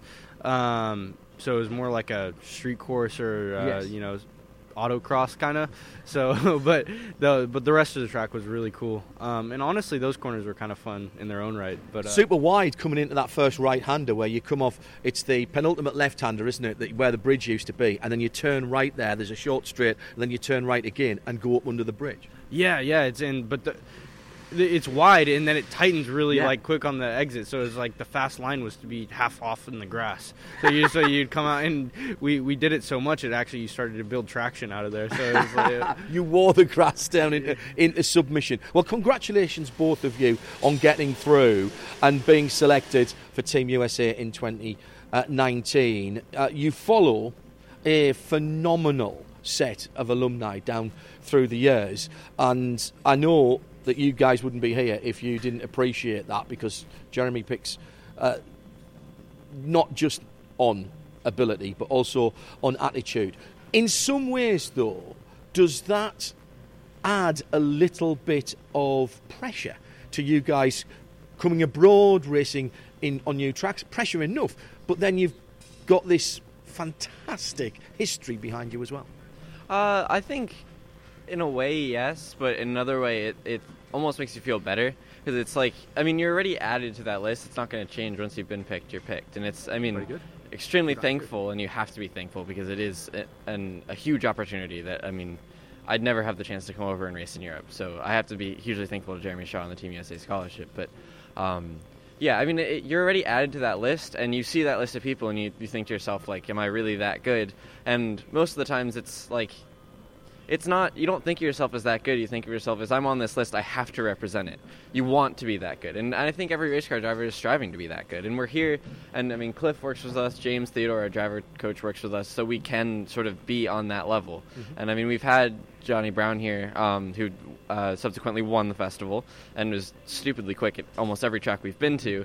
Um, we always get the data to look off of him, and it's it's been hugely helpful with just the team because we have all the data from past times, uh, which allows us to be a lot quicker than we maybe previously would be. Not just about the racing though, Scott, because there's always things going on in the background, a bit of extracurricular activities, which I know you've been indulging in. What have you enjoyed so far? A little bit of a different culture over here. That's often said that we're two nations divided by a single language. We drive on the proper side of the road, of course, here, uh, as as well as God intended. Um, and uh, first Model T had the steering wheel on the right. Just to remind you, remind you that. What have, what have you enjoyed, and what have you found perhaps surprising about coming over to the UK? Yeah, well, so it's actually a dream of mine specifically to come to England. Uh, that was where I wanted to come to the most, and I've never been to Europe. So this is second time out of the country. Um, first was Canada, so not too far, but um, yeah, it's been uh, really cool. The food, um, Michelle's cooking has been really good. Uh, I gotta say, uh, she's been. That's Michelle Dempsey who's been looking after you along with Cliff. Yes, and you better make sure you do what she tells yeah, you. yeah, we, we have been Good. Um, and then we then we've gotten to just do a lot of tours of um, you know different race teams, manufacturers, engine builders, and stuff. We did Ilmore, McLaren. Uh, then this is actually the first year we flew to Italy. um, and we got to go to Lamborghini, Dallara, um, and then on our way home, we Sucks being you two, doesn't it? it? yeah, no, it's been awesome. It, it's really been cool. Um, and then just for fun, on the way back to the airport, we stopped by Maranello. So And why would you not? Because you weren't that far far away. What have what have you enjoyed, Ross, and, and what have you found surprising, perhaps, about your, your visit here? I think, I mean, just about the visit specifically, the the factory visits, McLaren was probably the most surprising. Just seeing how big a race team really can be, because a lot of the time, How clean it is, and how everything's lined up, and all the screws point in the same direction, and you can only take one tool out at a time. It's extraordinary how they work there, isn't it? they're extremely meticulous, and it's it's interesting. I mean, they they told us they polish the floors not to make it look pretty, but so when oil or something gets on the floor, you clean that before you keep on working. So, I mean, they're they're extremely meticulous with the way they do everything, and I mean.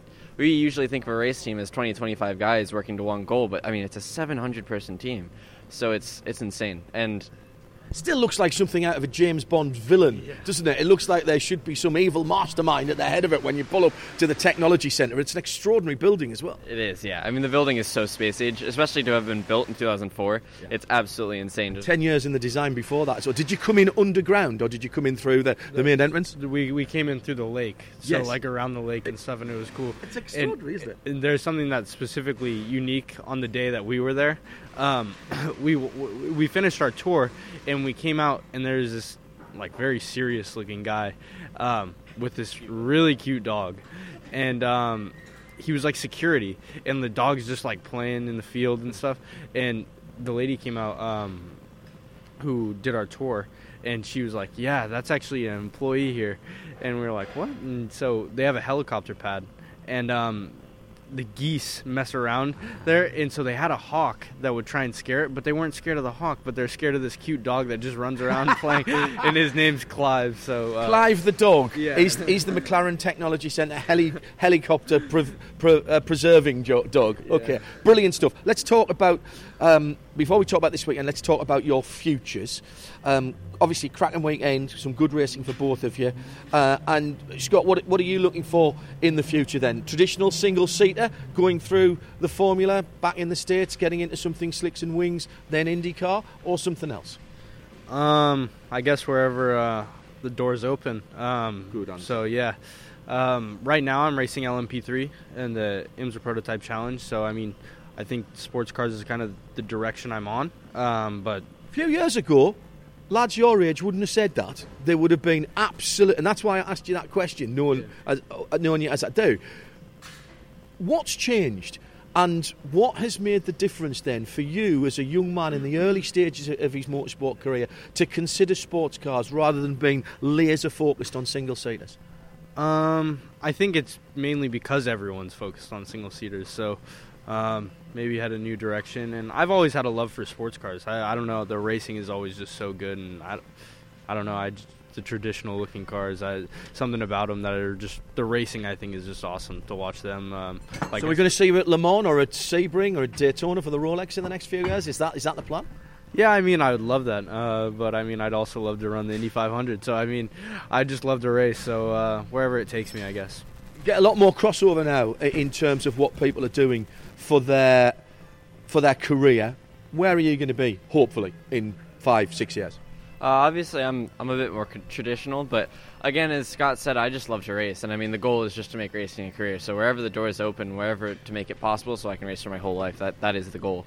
Uh, but currently, my path is I, I ran Formula 1600 in the U.S. this year with Team Pelfrey, uh, and I'm hoping to move into USF next year and run that series. Um, yeah, and we've just been sort of looking. Which is on the reel up again, USF 2000, isn't it? Yeah, uh, there's, I mean, USF and, and Indy Pro 2000, they both have really big grids for this year. Um, Indy Pro struggled last year, but this year they've got a huge grid of, I think, over 20 cars at the Chris Griffis test, and USF the same. So it's going to be really competitive, and I'm, I'm really excited to start testing when I get back. There's been a real upturn in the amount of young American road racing drivers who are staying in the States and looking to career in Indy cars ultimately. Um, and I don't think you can underestimate the good work that's been done over the last few years by what is now the just the um, road to Indy, what was the Mazda road to Indy. Is that what switched you onto it? Uh, I think so. I Rob Megennis has basically been my almost mentor in my career. I mean, we live very near each other. We were good friends from a very young age.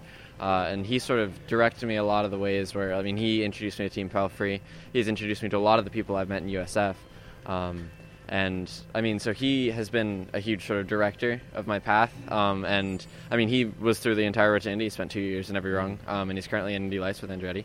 So uh, wish him the best of luck this year. But anyway, um, yeah, it's like the road to Indy. Obviously, it, it can't not attract you with the with all the tracks they go to. First of all, we're following IndyCar weekends. The tracks are absolutely insane. I mean, the I went and did Portland last year, and that track was awesome. And it's it's just such a professional program.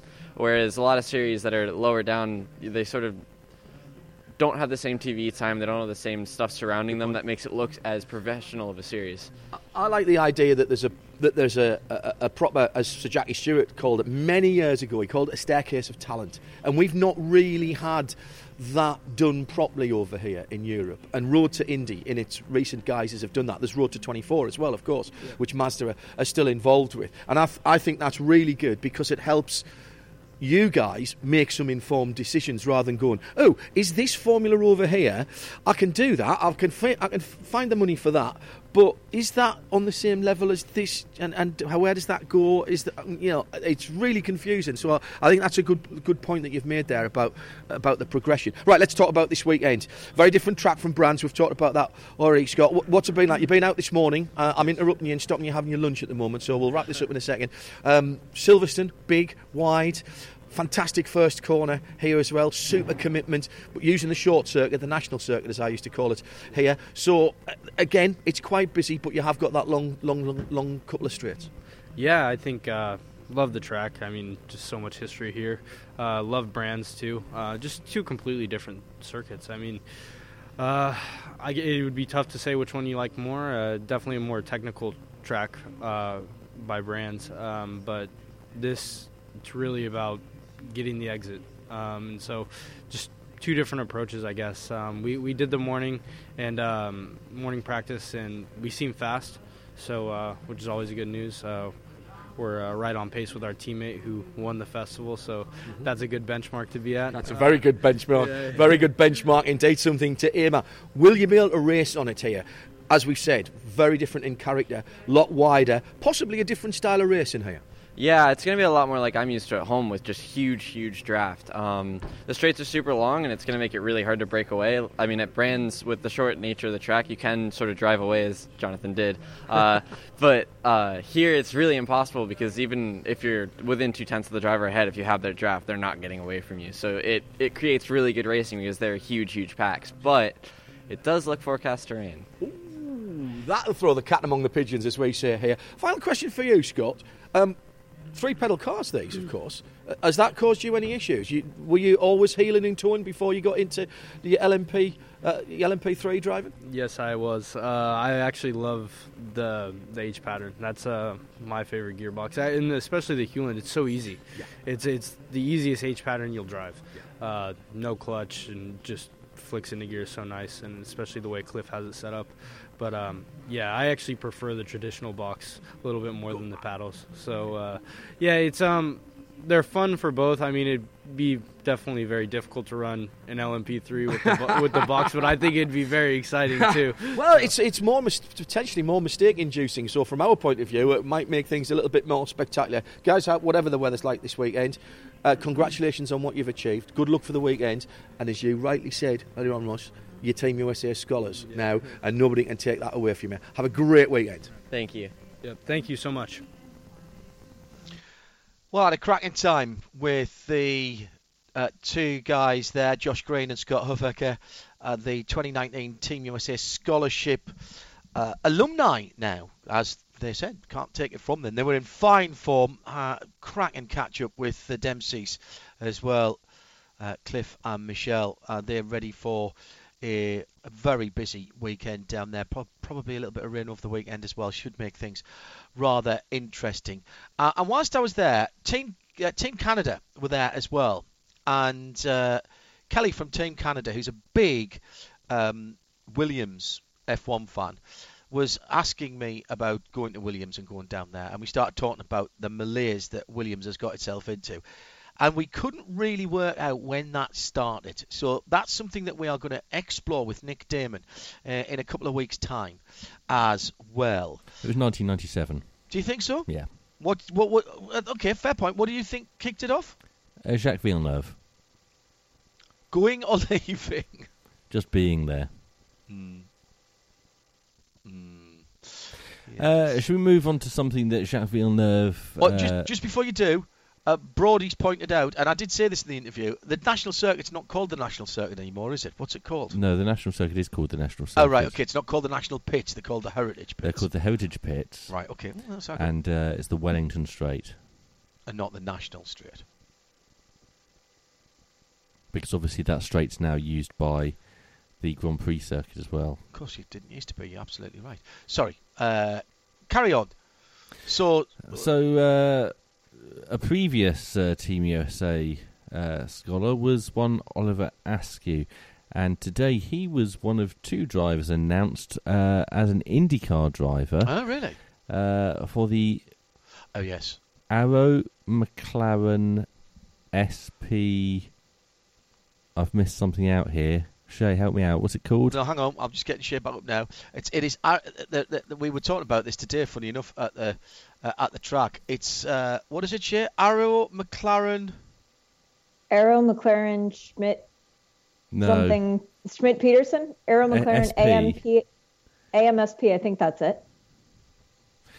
Uh, anyway, uh, earlier today they announced uh, their two drivers would be Oliver Askew and Pato O'Ward. And uh, a short time ago, uh, Gil de Ferran and Sam Schmidt uh, explained why they'd chosen those drivers. Let's hear first from uh, Sam Schmidt. and to win the Indy 500 and win the championship, which uh, which has been my lifelong goal. I know it has been his as well. And so, you know, with that in light, uh, you can tell by these announcements we're constantly pushing uh, to to win races, and uh, the McLaren Association is is specifically for that. And I think this driver announcement for the long term. Uh, we have long term partners that are major global uh, corporations, and these two young guns, we feel, are the future of the team. Uh, we've got an amazing uh, American star in Oliver Askew, and his story is, is nothing short of remarkable, uh, working his way to the top. Uh, Pato O'Ward, uh, you know, briefly was able to show his talents uh, in IndyCar last year, and I think, uh, you know, these two together, um, you know, could be our, our magic combination going forward. So just really proud of that, proud of what the team's done, what Taylor's done, and uh, uh, in, just this recent last six months, and uh, and just really looking forward to the future. So I'll turn that over to Joe. Uh, thanks, Sam. Uh, good morning, uh, everyone, and, uh, and thank you for, for joining us uh, as well. Well, yeah, this is, as you say, Sam, it's certainly uh, very exciting, uh, very exciting news uh, today. You know, we uh, been working hard both uh, with the guys at uh, at Indianapolis uh, since the last race in uh, in Laguna Seca, and um, and uh, with the guys in the UK, you know, putting our our partnership uh, together and making sure that uh, we bring, our best foot forward uh, into into the partnership. And I, I would say that so far it's been a very enjoyable experience, uh, certainly uh, for for everyone. You know, getting to know uh, everyone, and I think today it's uh, it's yet another step, uh, uh, an important and an exciting step in our our journey uh, together. You know, um, I think as as Sam says, you know, both Oliver and Pato are extremely exciting talents. You know, they have, you know, not only won the uh, the Indy Lights uh, championship over the past couple of seasons, but these are two drivers I think that uh, have uh, proven their worth throughout their careers. You know, have had a tremendous amount of success um, throughout their careers from uh, from karting uh, onwards, and uh, and I think we're proud to to have them them both on board and uh, and go through this uh, uh, journey together. I wish we could I wish we could hit the track here uh, quite a few more times than uh, than than what we will do prior to St. Pete, but uh, I think uh, we're doing a lot of work on behind the scenes to help with our preparations, uh, both uh, on and off the track. So, may the journey begin. Uh, I think we're all very excited about it. Uh, Gil there talking about uh, the two McLaren Arrow SP Motorsport drivers for 2020, Pato O'Ward and Oliver Askew. Uh, let's hear from the drivers next. I honestly couldn't be more excited. Um, I think it's very big, uh, not just for me, but for Oliver, Oliver as well. You know, we're we're we're just starting our journey into the into the professional side of the sport, um, and it's something we've been working towards, you know, our whole lives. So I'm I'm very much looking forward to the opportunity. I'm very thankful, um, and I think you know there's there's no better team to do it than than with Arrow McLaren SP. I think the guys have just proven that um, you know that that they have what it takes to win races, uh, to challenge for championships. Um, so I'm I'm very excited to you know to what the future could have in store. Um, obviously, it's not it's not easy walking into a championship that you know absolutely nothing about, but um, I think everything everything that I got to do this year and so much change. Um, and honestly, I mean, it a driver's career doesn't get more challenging than that. So I think more than it just helped me grow, um, helped me grow as a person, helped me grow as a driver, um, and I'm, I think it just helps to to prepare you for for future circumstances and future situations, uh, good or bad.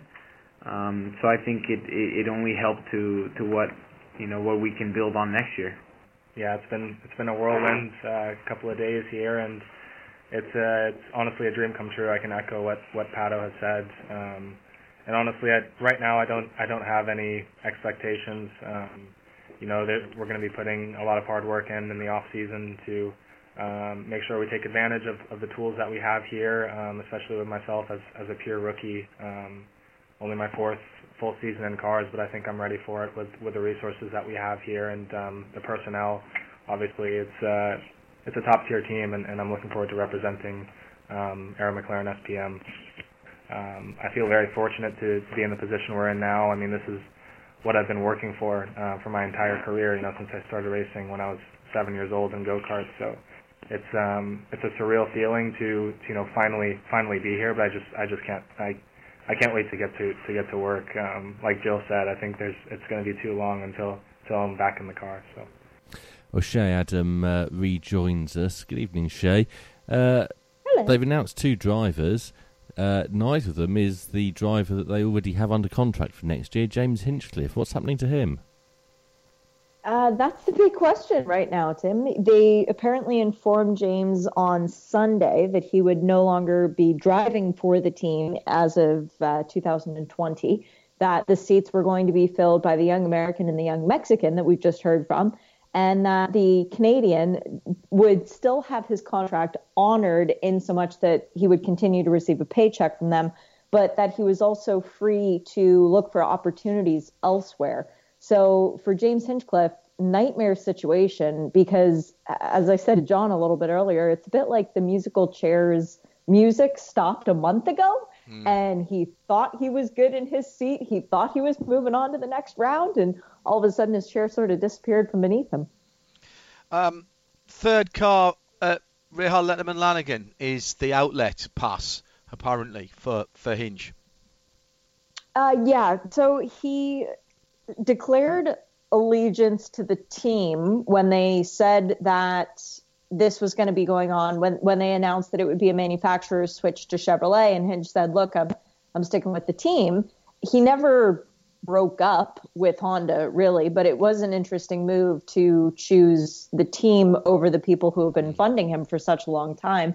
So I'm not entirely sure if the Honda ties are strong enough to where they will place him with another team.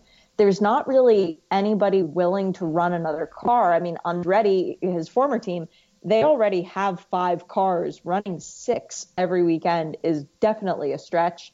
There's a possibility of Rahal Letterman Lanigan running a third car, but they've also publicly said in the past that they're not interested in doing that full season because they remember not very long ago stepped up from a one car team to a two car team. Yeah. And they do run a third car at the Indy 500. So they're capable of doing it. But whether or not they would be lured into that is something we have to keep our eyes on.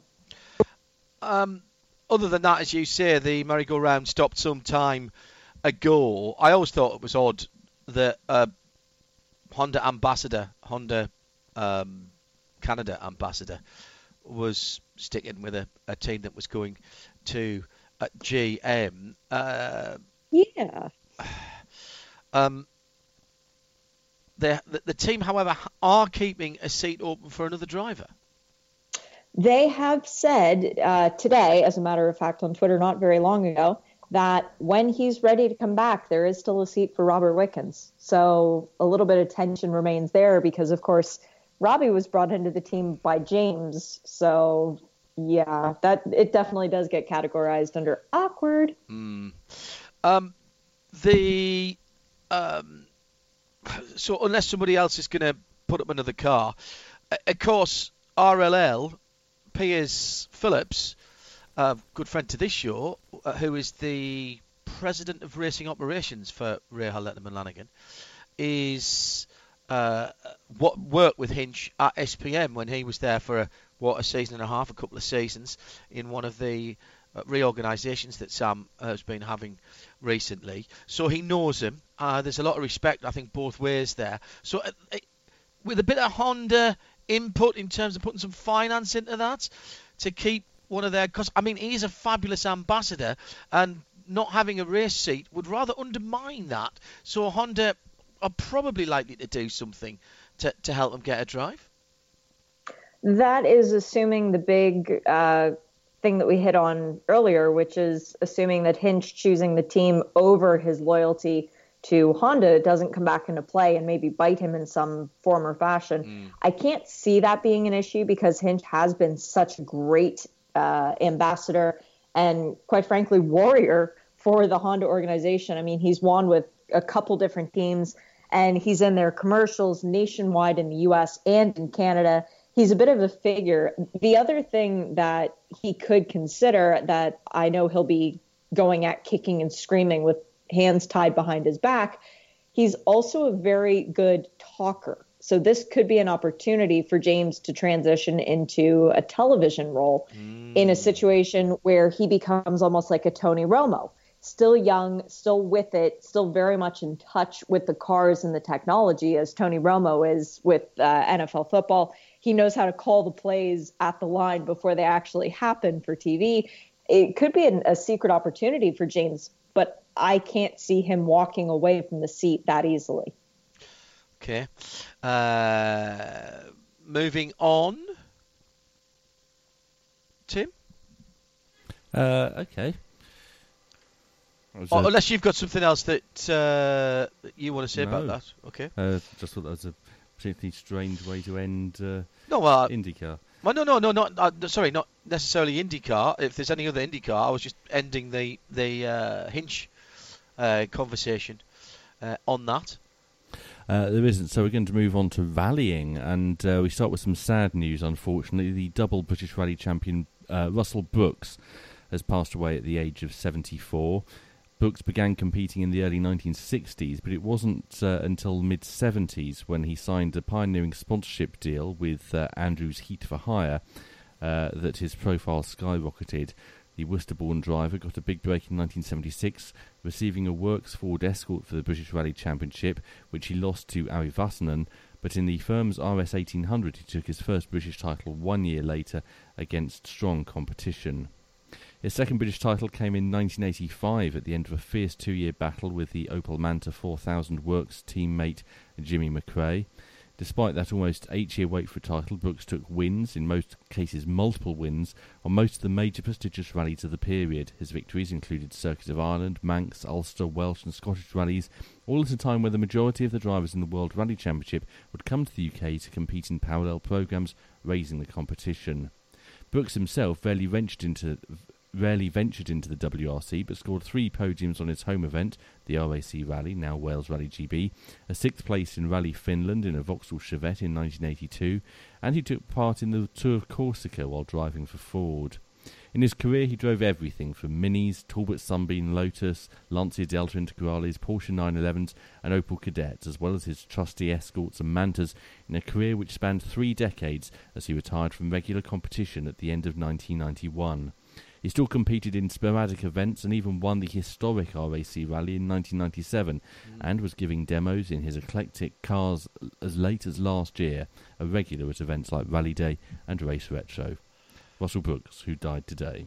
And sadly, not the only rally death we've got to talk about because uh, last week, 15th of October, uh, we, I'm afraid, lost Andrew Cowan, Scottish rally driver, um, and probably better known as his uh, in his senior director role at Mitsubishi uh, Ralliart until he retired in the end of 2005. Cowan, a, a border man, raised in Duns, uh, same place that Formula One world champion Jim Clark came from. In fact, those two guys were uh, close friends, uh, both farmers, around about the same age. Their lifestyles, according to Andrew, were great help in their subsequent careers. We each had to have a car, we each able to drive in the fields, off road, and of course through all the twisty roads uh, around here where there was practically no traffic in those days. That definitely refined our driving skills. We had advantages that other drivers didn't.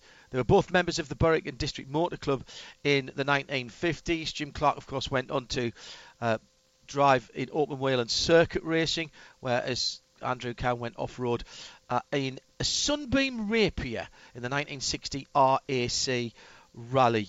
Uh, Rootes, which was uh, the forerunner of Chrysler and Talbot uh, as a professional rally driver. Then Mitsubishi uh, in 1972, a couple of Scottish rally titles, and he won uh, the first two London to Sydney marathons in 1968 uh, eh, and 1977.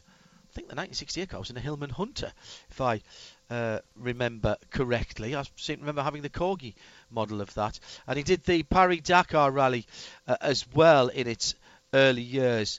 But it was uh, actually behind a desk where he found more success than ever before when Mitsubishi asked him to establish a European base for their motorsport activities. Originally, Andrew Cowan Motorsports in Rugby, Warwickshire, which became Mitsubishi Ralliart Europe, and that was where Tommi Makinen scored four consecutive WRC drivers' titles from 1996 to 1999, as well as Mitsubishi winning their manufacturer's crown, in fact, their only manufacturer's crown in 1998. Remember, they were in Group A cars uh, as well. Uh, he remained a sporting advisor for uh, until 2005 when he retired at 69. Andrew Cowan, who died from an illness in hospital last week on the 15th of October. Moving on to more contemporary rally news now.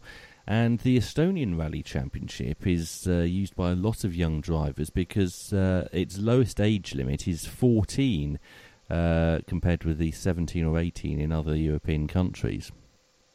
Really? That means that there are Wow. people competing in the Estonian Rally Championship who have only ever known a world rally champion to be a Frenchman called Sebastian.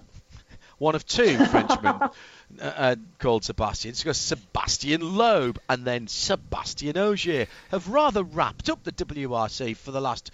Uh, 14 years. Is it 14 years? Well, 15 actually. 2004 to uh, 2018. Every uh, World Rally Championship has been won by Sebastian Loeb or Sebastian Ogier. But not this year. No. Oit. Because Ott Tanak became the first Estonian to win the FIA World Rally Championship uh, after a tense finale to Spain's uh, Rally Catalunya, the Rally of Spain, on Sunday afternoon. He snatched second place in the uh, power stage to secure the crown with a round to spare. Uh, it's Toyota's first driver's title since when? 2001. Earlier. Much earlier than that. Ooh.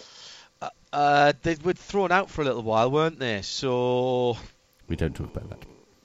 Well, no, they do. Um, it wasn't their finest hour, and they've they've embraced that and moved on from it. Um, 1997. Earlier. Really? Yeah. 87. then. Didier Auriol in 1994. 94. Okay. Wow. Yeah. Surely the guy who won it has to change his name legally to Sebastian now, though. Isn't there a bylaw about that in the rules? Very good. Yeah. Sebastian Tanak, obviously. Yeah. That's it. Simple Uh, as. he started uh, the final um, rally in third place, needing to finish no lower than one position behind leader Thierry Neuville in the final bonus points paying stage to prevent the Belgian carrying the fight to next month's finale in Australia. Uh, but sweeping past Dani Sordo to claim second place in his Toyota Yaris. Uh, he finished 17.2 seconds behind Neuville's Hyundai i20 uh, and said, It's difficult to say the pressure I felt this weekend. It was next level. To manage all this and get through it has been the target of my life. When you're on the verge of this, you cannot imagine it. I never wanted to take risks, but my mother said yesterday evening that if I want something, I can make it happen. I just have to make it happen. Uh, Jari Matti Latvala also got points for Toyota, finishing fifth behind Sebastian Loeb. Uh, and in sixth place was the Ford Fiesta of Elfyn Evans. So that means that after 13 rounds out of 14, uh, Tanak is the new champion on 263 points. Thierry Neuville has 227. Sebastian Ogier has 217. Where would you like to go next? I'll just remind everybody you're listening to Midweek Motorsport Series 14, episode 41. Tim Gray's up in London. Shea Adam is over in Fort Lauderdale, and I'm John Hindhaugh, and we're live on the radio, uh, just coming up to a quarter to ten at Greenwich Mean Time because our clocks have changed. Do you want to do some football results just to make sure we're prove we're live? I'll come on to that shortly after we go to Jerez. All right. Uh, where 15,000 spectators, allegedly, and uh, 50 cars competed to be crowned uh, world champions in the Lamborghini Super Trofeo World Finals. Oh, really? Yes. Okay. And uh, There one were of them was. Yes. Apparently.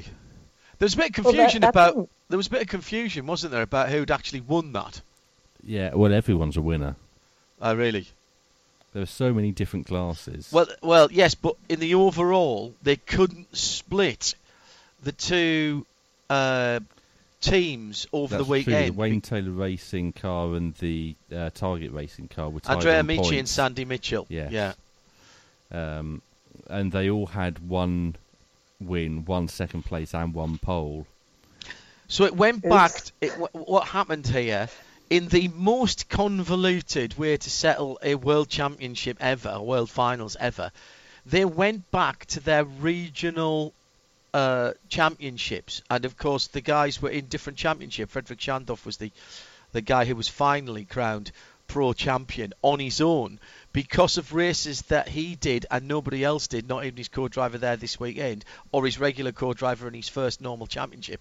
But it's stuff that he did in another championship um, for Lamborghinis. There was some dispute about whether those could be taken into uh, into Consideration. consideration. It was Jonathan Oh, Cecotto man. and Schandorff fi- finished equal with Sandy Mitchell and Andrea Amici.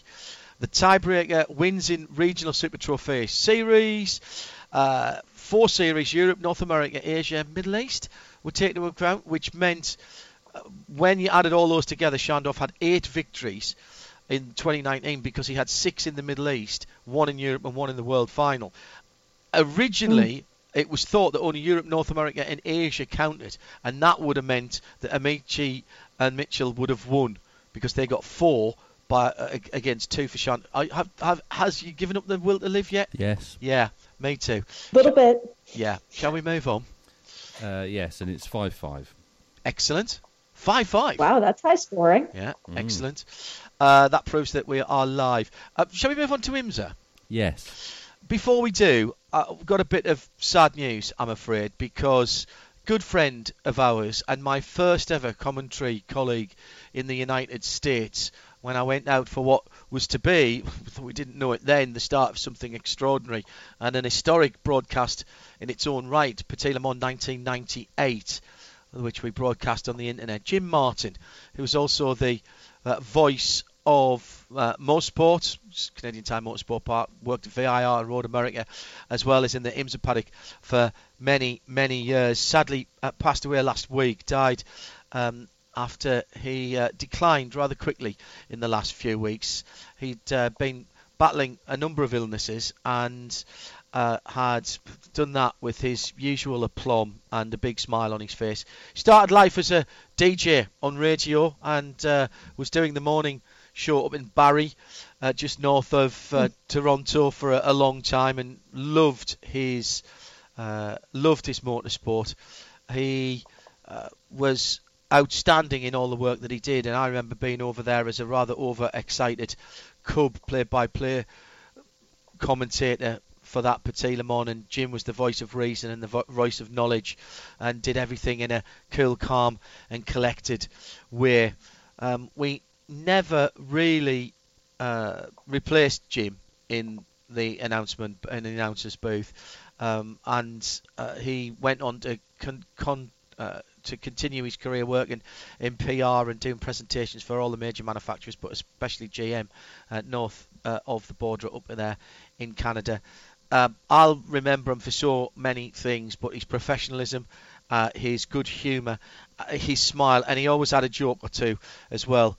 Uh, it seems like only a few days ago, not the months ago it was, that I was speaking to him at Canadian Tire Motorsport Park, and the first thing he came up was came up and gave me a big hug and passed me condolences on the passing of my dad, which had happened just after I got back home from CTMP last year, and we pass our condolence now on to his daughter Trace and all of the Martin family and his many friends in motorsport. I, I think fair to say, Shea Adam, and you knew Jim as, as did your dad, the, the voice yeah. of motorsport and long before we got involved, the voice of IMSA because he was the guy who travelled around all of IMSA as well. Yeah, and just as big of a fan and friend to everyone in the paddock. I mean, everybody knew Jim and uh, certainly knew the sounds of his voice. I mean, uh, it's going to be so strange going back to as he knew it, Mosport yeah. in July, and him not walking into our booth saying, "Hey, you guys to be ready to pick up? I'll just fill in the gaps and yeah. we'll just bounce back and forth." You know that that was Jim. Um, just a great man and somebody who loved cottage country. So I hope he's uh, enjoying the permanent cottage country up in the sky. Yeah, yeah, he had that. I also remember my dad saying after that first Le Mans, listen to us on a crackly dial-up uh, internet line. So, how long have you known Jim then? And I went, Jim who? Jim Martin, the guy you were commentating with. I said, what? You mean apart from the weekend? My dad said, yeah. I said, not at all. I met him, you know, when we got there and the first time I'd worked with him was the first time we opened the mics. He was that sort of person. He was as generous in the broadcast booth as he was in life, and yep. he was he was a smashing bloke. Much much missed, and fought his way back to health after a really nasty road accident at Silverstone.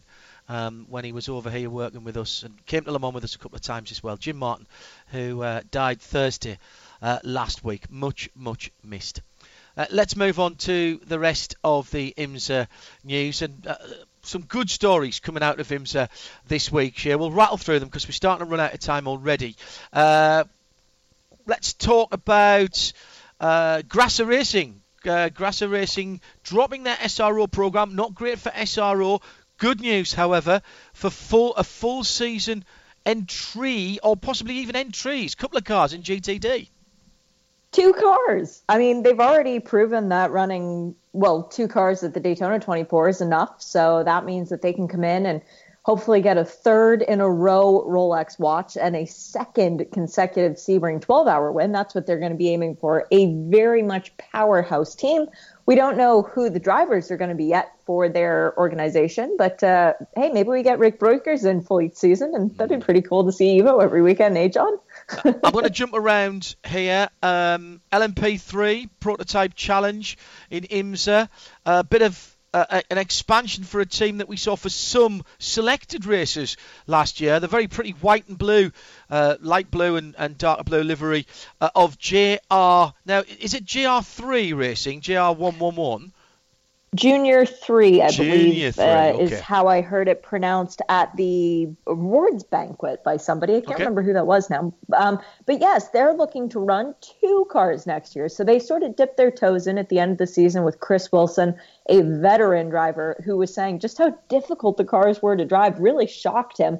But they're looking to bring not only that one car back with potentially two drivers, but a second car. So that's a Mm. lot of good opportunity for that grid. Uh, and as you say, they must have liked it. They dipped the, the toe in, and the water must have been fine. Two full season entries there. Um, it was, uh, in and then cannonball. yeah, and then just jumped in off the top board. Fantastic, we love it. Uh, the Exactly. the season, uh, the the competitive part of the season, substantive part of the season, I should say, for IMSA over. But we have still got one more IMSA event, the IMSA uh, Michelin Sports Car Encore at Sebring International Race. We remember this was an additional en- additional event last year to get people who hadn't been using Michelin tyres used to them before the season. It was such a hit. The teams asked if we could do it again. IMSA and Michelin said yes, we can. Uh, and one of the best news stories that we've had recently on that is that Tim Pappas is going to be back in the car after that nasty accident at Bathurst at the start of the season. Yeah. A Black Swan are back and joined with, by a couple of, of really high profile teams. Uh, in, Yes. Um, oh, actually, Riley's there as well. Um, in, in GT3, probably four cars, not a massive entry so No, far. no, I'm no, hearing around about 20 cars. I'm, I'm hearing about 20 cars as well. And for all the naysayers out there who are being really negative toward the Encore, just because a smaller field than last year doesn't necessarily mean a worse field. No. We've got Paul Miller Racing. We've got Riley, as you hit on. That'll be Lawson and Gar coming in to sort of shake things out for their full I think season that's campaign. smart. I think that's a really smart thing very, to do. very yeah. smart. We have two Porsches from Wright Motorsport. They have not yet announced their driver lineup, but we know that they're shopping for different series to run for their amateur drivers for next year, Ryan Hardwick and Anthony Imperato. We don't know who's going to be in their cars yet for the Encore. We do know Tim Pappas and Black Swan, as you mentioned. GT4, we've got three cars that I've figured out so far. Turner with one BMW, Riley Right. with a GT4 entered Mercedes, Oh. and Carbahn, the series champions this year, they're going to be running one Audi at the very least. And then in LMP3, I've been able to shake out three different teams that are going to be running Performance Tech, likely with multiple cars, 47 Motorsports, and ANSA, the team that won last year. Keep an eye out for them. TCR, we've got nobody publicly declared yet, but remember earlier in the season, we heard Bryan Herta say that he really wanted to bring a couple of cars out. We are going to get a full list on Monday, so keep your eyes peeled on that competitor's website. Yeah, and uh, if you're listening and you're a competitor and you're listening live now, the um, or even if you're listening on the, the podcast and it's still early in the week, uh, November the first has be, is the extended deadline for entries. So if that's just whetted Yeah. your appetite, November the first, uh, they've they've added about a week on. Uh, to that, we mentioned that l- last week on the tweets because that was coming in during the show uh, last week, and we were deep in conversation about something else, and I didn't get around to mention it, for which I apologise to Greg Elkin and the rest of the guys. But uh, there, there is still time this week as well. But we did tweet it last week. And the other thing is, John, the weather around the U.S. right now, not great. It's going to rain on Halloween in pretty much all of the country uh, except down here.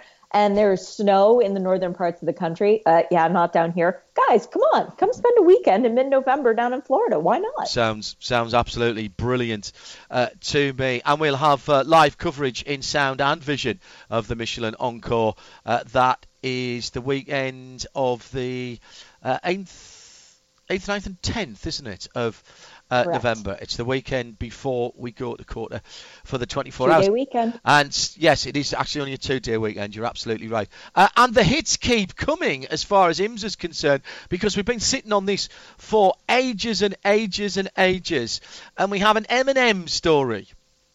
Yay! I'm so happy I can finally talk about this. Uh, there was one point in time where I actually went up to each of the drivers involved. That would be Mario Farnbacher and Matthew McMurry. This was before the season ended, and I said, "Hey guys, congrats on next year. I, I know what's going on." And both of them I saw turn completely white because they didn't know that anyone outside of their Mm. team knew. So, very happy that we can finally talk about this. We are having two defending champions teaming up together. For Matthew McMurry, it's a class switch. He has run the NSX over in Europe before, but he won an LMP2 this year in IMSA. He's joining Mario Farnbacher, a guy who sort of helped mentor him a very little bit. They haven't actually shared a car yet, so that's going to be an interesting experience. But Mario, the defending GTD champion, and al- also remember that young McMurry, who by the way isn't that young anymore, is No. in his early 20s now, um, but he's coming off of an internship with Acura. So he's worked with an HPD to try and learn more about the behind the scenes of these cars. He's going to be uber fast. Um, and and still, the good news keeps. I mean, I know everybody's talking uh, about people leaving the WeatherTech Championship, but Turner with an extra BMW for the whole series in GT4 uh, for yeah for uh, 2020. Well, and there's something more to that, John, because I'm hearing that there could be another full season GT4 BMW coming out of the Bimmerworld Stadium. Oh, really? So that's another possibility. We could go from having just just a couple, maybe three on any given weekend. You know, Stephen Cameron racing out there with BMW too. All of a sudden, we could have more BMWs on the GT4 grid than any other car. But superb news from Turner that they will be needing to hire more mechanics and engineers. So if you have a resume out there and you want to come help them out, send it in. Yeah, I saw that on uh, on the web. Uh, Robbie Foley and Bill Auberlen uh, continuing for Turner Motorsport, probably probably doing double duty in their WeatherTech uh, program and the GT4 for the Michelin Pilot Challenge. And, and by the way, they are confirmed, aren't they, with the WeatherTech Championship programs? They, they are doing the GT3 car as well with the uh, the M6. Turner is. Yes. Yes. Uh, we don't know their driver lineup yet because that comes in December. Bill Auberlen, being a BMW driver, doesn't technically find out where he's going to land, but we have no reason to believe that Bill will be going for his record breaking win in North America with any team aside from Will Turner's boys and girls. Uh, and just a quick note about the season um, that uh, we've just finished, uh, particularly for Michelin. We're talking about the Michelin Encore coming up. What a season for Michelin! Was it 116 track records or something this year for, for Michelin that I read the other day? I'm no, I'm serious.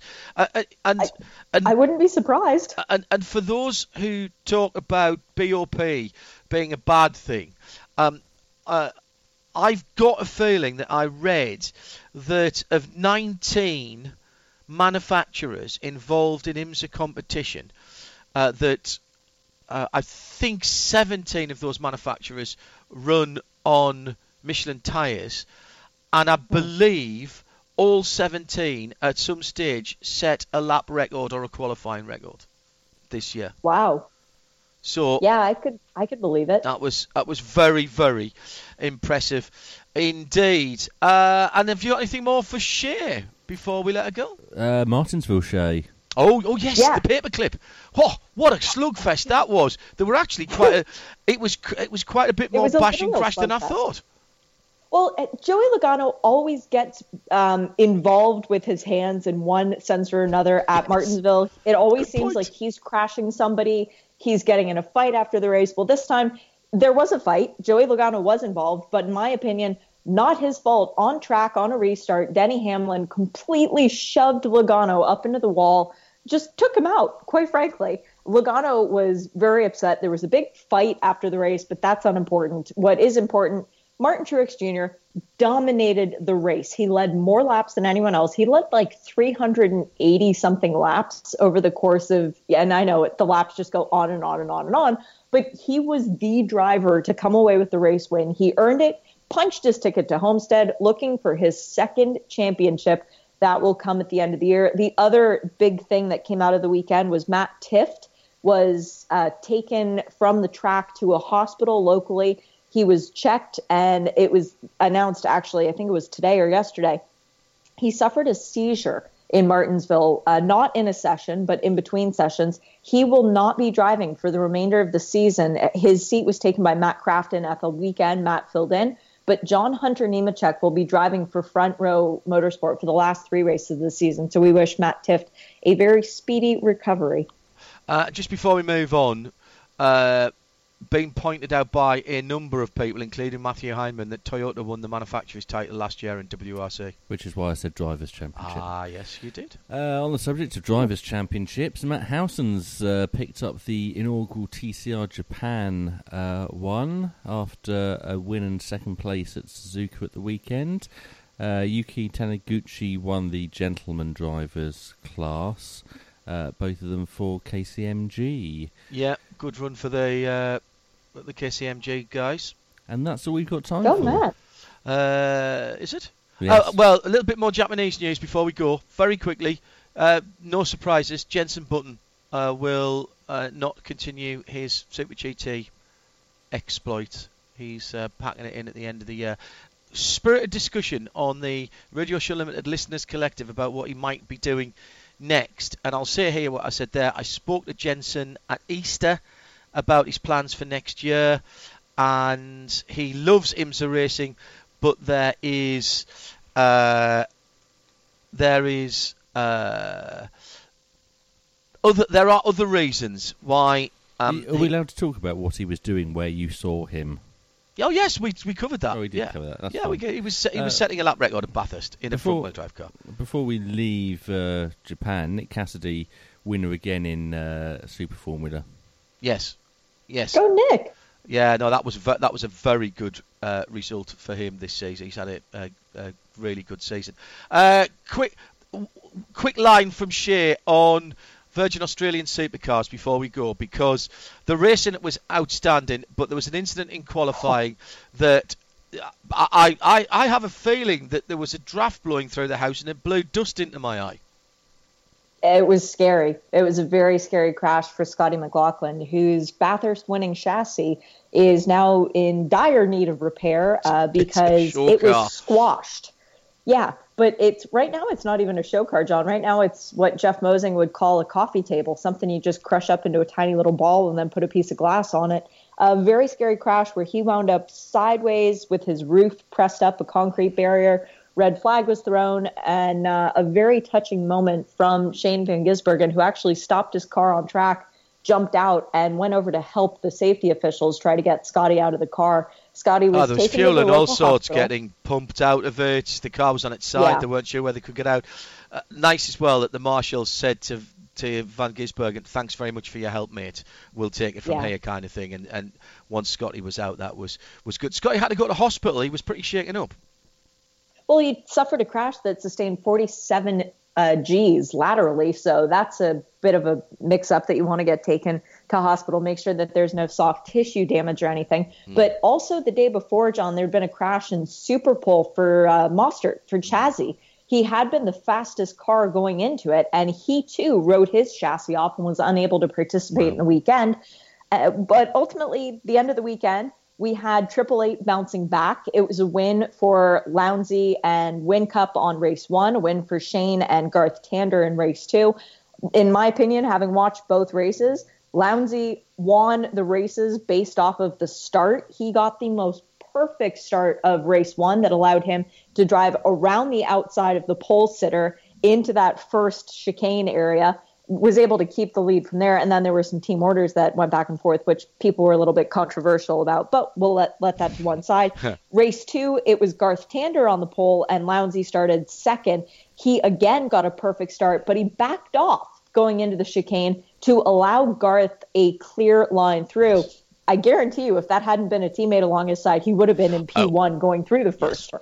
No doubt, no doubt, no doubt at all. Uh, and we'll finish tonight with the final piece of rally news. Uh, recently confirmed as world champion, Ott Tanak will be announced as a Hyundai driver at the weekend. Yeah, there's no need to announce it. Everyone knows.